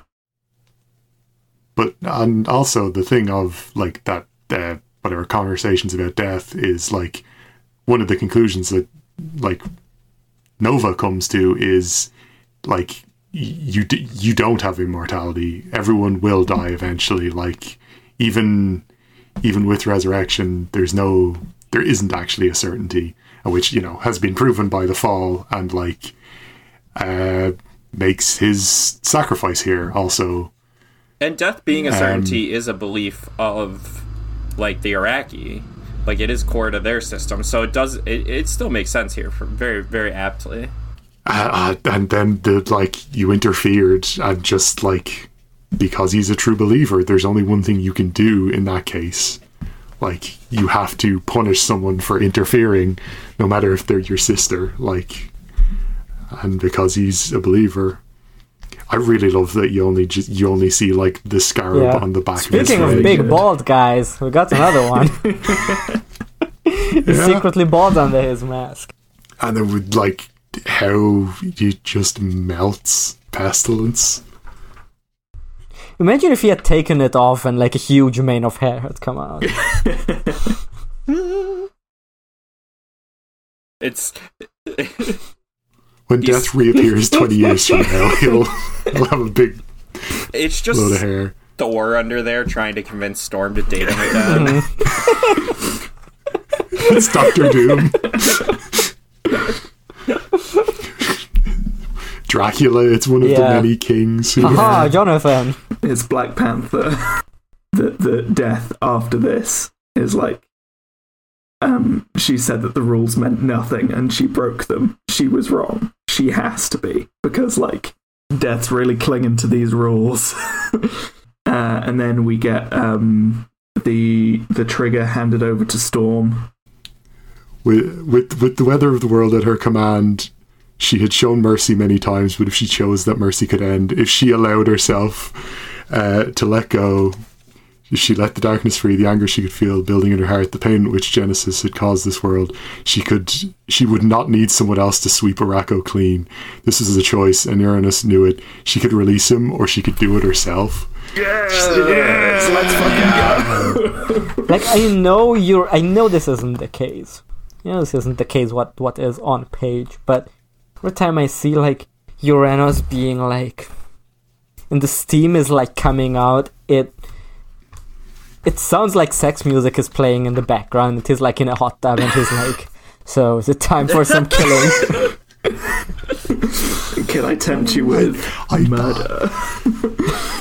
but yeah, it's such a bad idea to use him too. Like there's no world where this is beneficial to her. yeah, it's but like it's great. It's it's I love it as as that concept though because like uh, again uh, like you said like it's the the this this data page I think is some of the the sickest shit in an X Men comic. It's like hey um you could you like you can fire the nuclear weapon you know you can It's it's deterrence. Yeah. It's Yeah. literally like, and, And it's yeah. like you can do Well, that, and- but in this case, the person who can fire the nuclear weapon actually has the power of a nuke herself. yeah. And it is interesting to have the choice of like an ultimate like uh co um co-assured destruction um from Uranos versus like the imagery of of growth and new life that is like the the uh uh, uh Oricoro or whatever it's called Yeah. portal Okkara that, portal. Okaro per- portal that Apocalypse grows and then comes through. Yeah. Uranos uh, tempts Storm and is like, choose. And she's like, fuck that. Um, and we cut to the Autumn Lands, uh, where the Autumn Palace was, which was Magneto's palace. A portal is being born. And we see the words coming from the portal Here, dead, lifeless rock, but with a sun caged below it, imprisoned, abandoned, a useful ingredient. And with the storm coming to meet us, for where else can she turn? Yes, here. Here we will remake the world. And who is saying it? But Daddy, Apocalypse. And he's got a dog. Uh, th- there's there's a, there's so much good stuff in this. There always is. It's it's great. It's it's sick that like Vulcan is just still trapped Yeah. down there, and there will be a power source apparently. That's sick. Um, and then like what I was talking about earlier is like Arakko being remade leads to some new status quo that can be like a starting point for someone else, um, or can be an ending for the story of Arakko. Like Arakko itself could get teleported by an Okkara gate to like the other side of the galaxy, and maybe they just like fuck off and don't. It's like they're they're like the Kree or something now. They're just some other place, or it could be like a complete. Obviously, it's like a, a philosophical and physical remaking of the world in a way that like Genesis can't resist. That like, like I mean, I just can't wait to see what the next issue is like. I sort of assume it will be like next issue is the the the remaking, whatever that entails, and then the last issue will be the final showdown with Genesis, like Apocalypse and Storm, and you know, Fisher yeah, or King vice versa, one or the other. you Yeah. know? like it. It could be like the final showdown, and then Well, I think like Storm's on her way. It seems hmm. like well, Apocalypse. I guess yeah, it could be another while before she actually shows up, but. I keep trying to flip to that page and then going to some Serpent Society stuff. Oh, like, oh yeah. Because it should be so easy. Like in my brain, it's so easy to get to. It's literally the last page of the story. Yeah. Um, It's also a- Apocalypse, the Okkara Gate, and what Apocalypse has been on Krakoa is magical, and Storm will, whatever way she's re- they are remaking the world, I imagine will have some magic to it, which again might lead into the trial of Magneto, or not trial, the resurrection of Magneto, um, because could be a way of her sort of reconnecting with those bits or awakening them, you know? Yeah, maybe like Apocalypse goes on to take her on like a, a student, similarly to how he did Richter. speaking of Richter, there is a hooded figure behind Apocalypse stepping through the gate. Oh shit, yeah. Oh shit! I did not consider that. I I I didn't think I, notice that I at think I all. noticed that and then was like, well, I don't know who same. that is. I was busy moved on. looking at Apocalypse. Yeah, Yeah, it could be the, the dog is more interesting too. I, I, I- I'm calling him a I'm calling him a dog because I, I also started reading Book of the New Sun and listen along to yeah, Shoved by Genre and they talk a bunch about how like the book describing a creature that is very clearly not a dog as a dog is so good. It rules. It's yeah. How are you enjoying Book of the New Sun? Brief, brief, very brief diversion. Good. I like I, I like it. It's like here's my here's my take on Book of the New Sun. It's because I talked for like forty fucking hours about the King Killer Chronicles series and how bad it is. Uh, and and the Book of the New Sun is like everything that King Killer fans pretend the King Killer series does, but like in an actual good way. Like actually manages to to pull it off. Uh, I I love how it's like the, and this is you know that the art is obviously like Lily Derai, Cinar does great job on doing the art, but like it's just such a good like escalation throughout the issue with like fucking the big water thing and then storm going sicko mode and then the pestilence arrow and then nova dying and then pestilence being destroyed and then the Uranos trigger and then apocalypse. Like it's just so much built up on built on top of so much more. Like it's like you keep being like there's no way this can go even harder and then it keeps like piling onto each Yeah. other like It's it's some really good ex- if it had like a escalation. tenth of this uh of this amount of cool shit would already be like really good for any other comic there are like a, a dozen different like two or three page bits across all of X-Men Red that are like some of my favorite moments in all of comics. And then this is one where it's like yeah, just sort of hitting at that level for most of the issue. like, it's it's very very good. I mean, I think it is. It's X Men when it's at its best. You know, there's like a a bunch of weird shit going on in between fighting factions about uh, which cut back to like a core moral philosophy of like right and wrong. And then we have all of our heroes working together as a team and filling out like what the others need, and they fail when they overlook that, you know. And they all have they all have anxiety, and that's what the X Men is. I should have said, like, in the escalation of things, uh, I forgot that after the apocalypse thing, if I turn the page, there's even, an even bigger escalation when it says, What if Blade was turned into a vampire by Dracula? Oh.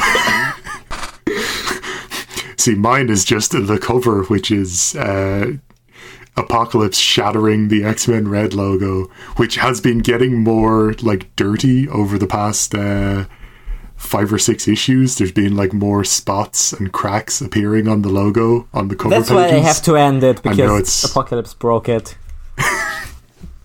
can't piece Yep. it, can't piece it back together.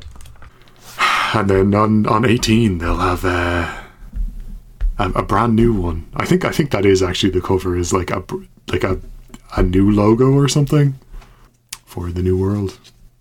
I'm gonna look at it. Oh yeah. Well, it is still dirty, but it's been like polished. Do we want to do quick rec- recommendations or like any other shit you've been reading you want to shout out?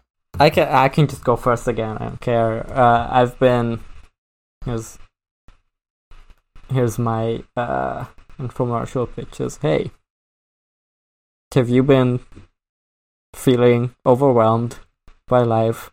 Because I have. and so I was like, I, uh, I, I, I was like, I need something lighthearted to read. So I started reading the manga. Uh, why the fuck am I suddenly blanking on the name? Kaguya-sama, Kaguya-sama, Love is Love War. is War? Yeah, I started reading Kaguya-sama, Love is War. I don't know why I had a brain freeze all of a sudden. Uh, it's just very cute and funny.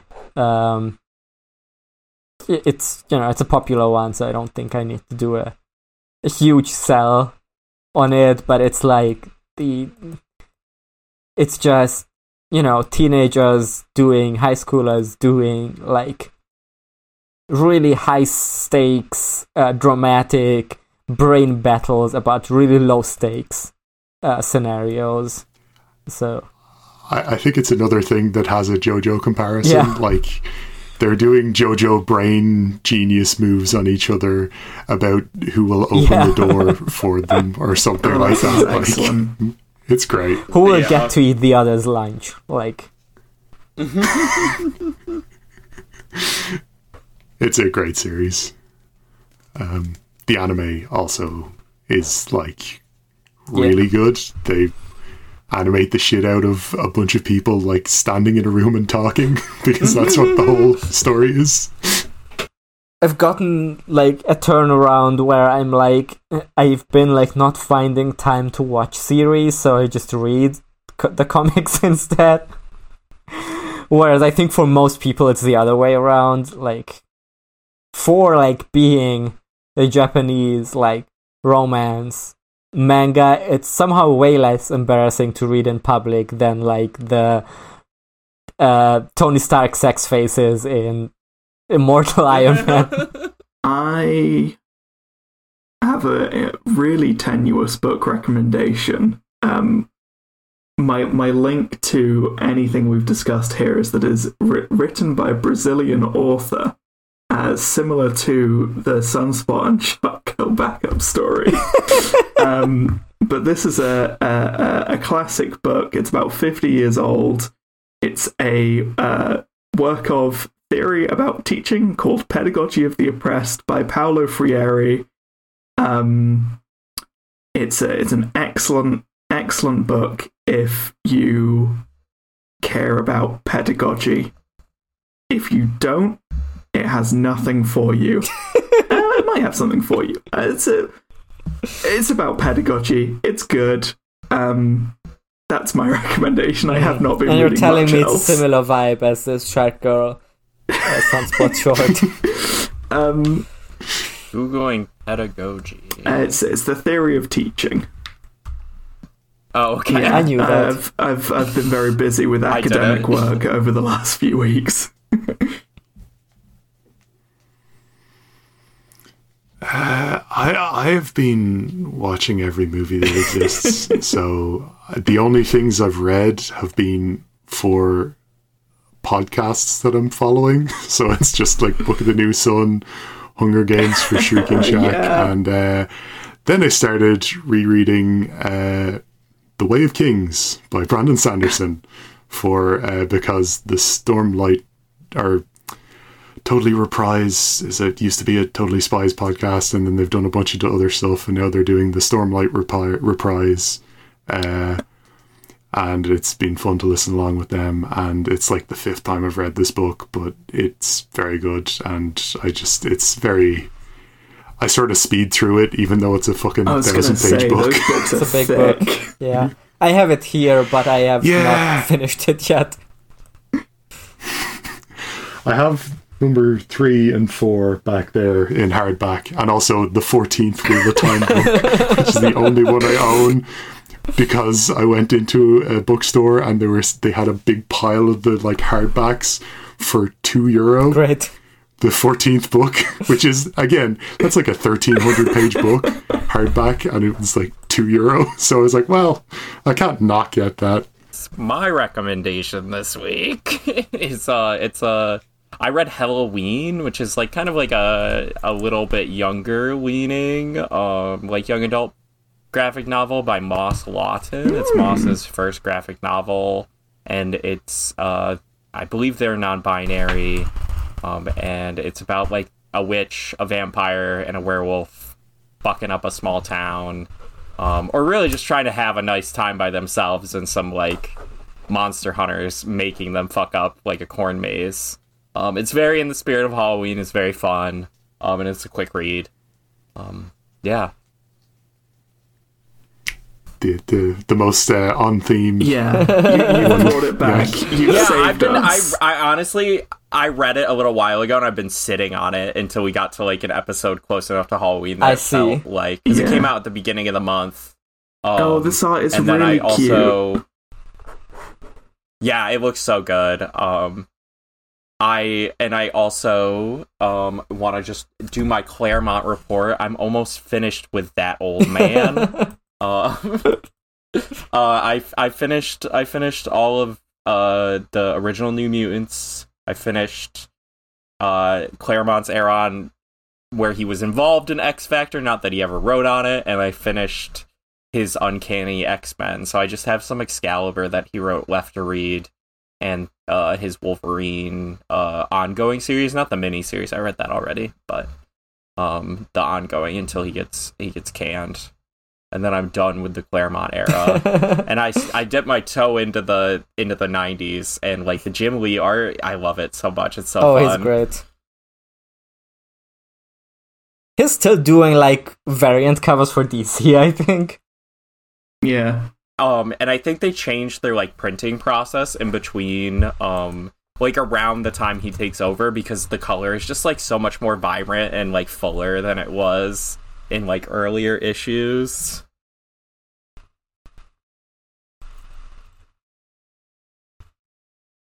um but this has been hated and feared Yeah. Oh, I want to do another Um, shout out uh, to the city of New Orleans. Uh, spent a vacation there and was great. Um, if you, there's a great uh, used records and books store called Sisters in Christ Records. It's like a owned by like a kind of like DIY like punk type guy. So it's got like stuff like that. But he's also like a huge Barry Windsor Smith freak. So I got like Wolverine Weapon X there. Like there's a bunch of used comics there. Uh, Caroline got a bunch of like old sci-fi magazines. Um, Ooh. so you know, it's it's if you're if you're there, if if like one of the few people listening us is in the area, check it out. I um I really did think you were just going to recommend the city of New Orleans. I, I do recommend the city as well. Um. Okay. Uh. int- until until next time. Um. Become the future. No, No, it is. no. um, I, I I'm gonna say quick. Uh, our our intro and outro music is uh, "Welcome to My Island" by Caroline Polachek. Um, we have been Janos, Kiwi, Holly, and Nick, um, de- defenders of the words of X. I don't know what that means. I just made that shit up. Uh, Um, it's I like it. I like it.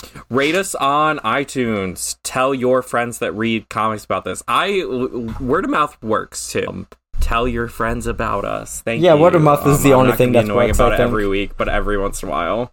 Yeah, genuinely. Um, and uh, thank you for listening, even though I hate you, Yeah. listener. Thank you for listening. I hate you and I fear you. I hate you. I fear Can I just say I'm Resist. so glad I, I'm feeling so validated in retrospect that we didn't name our show something Krakoa or Quiet Council related. Yeah, hated Yeah. and feared was the right choice. It was, it was, it was the even like when we first came up, I was like, eh, in my head, but Yeah. I was like, on paper, it looks so Yeah. good. Just wild that it hadn't been taken. Also, All right. Uh, resist, please. Uh, become the future. Resist. Resist. Uh, you can find me on the freaking rails.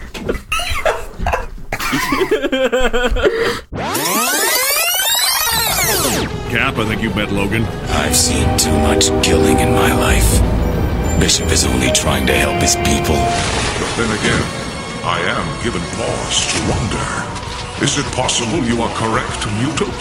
And if you can believe it, This is not the place for your private wars.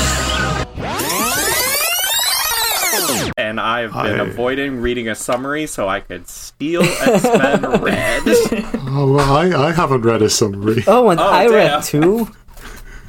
And Holly as Holly well. read too. Well, I'm I'll read the I'll read the backup summary. I'm sorry for the- all my the haters. Red 16 summaries, and I'll read the bit about Sunspot and Shark Girl.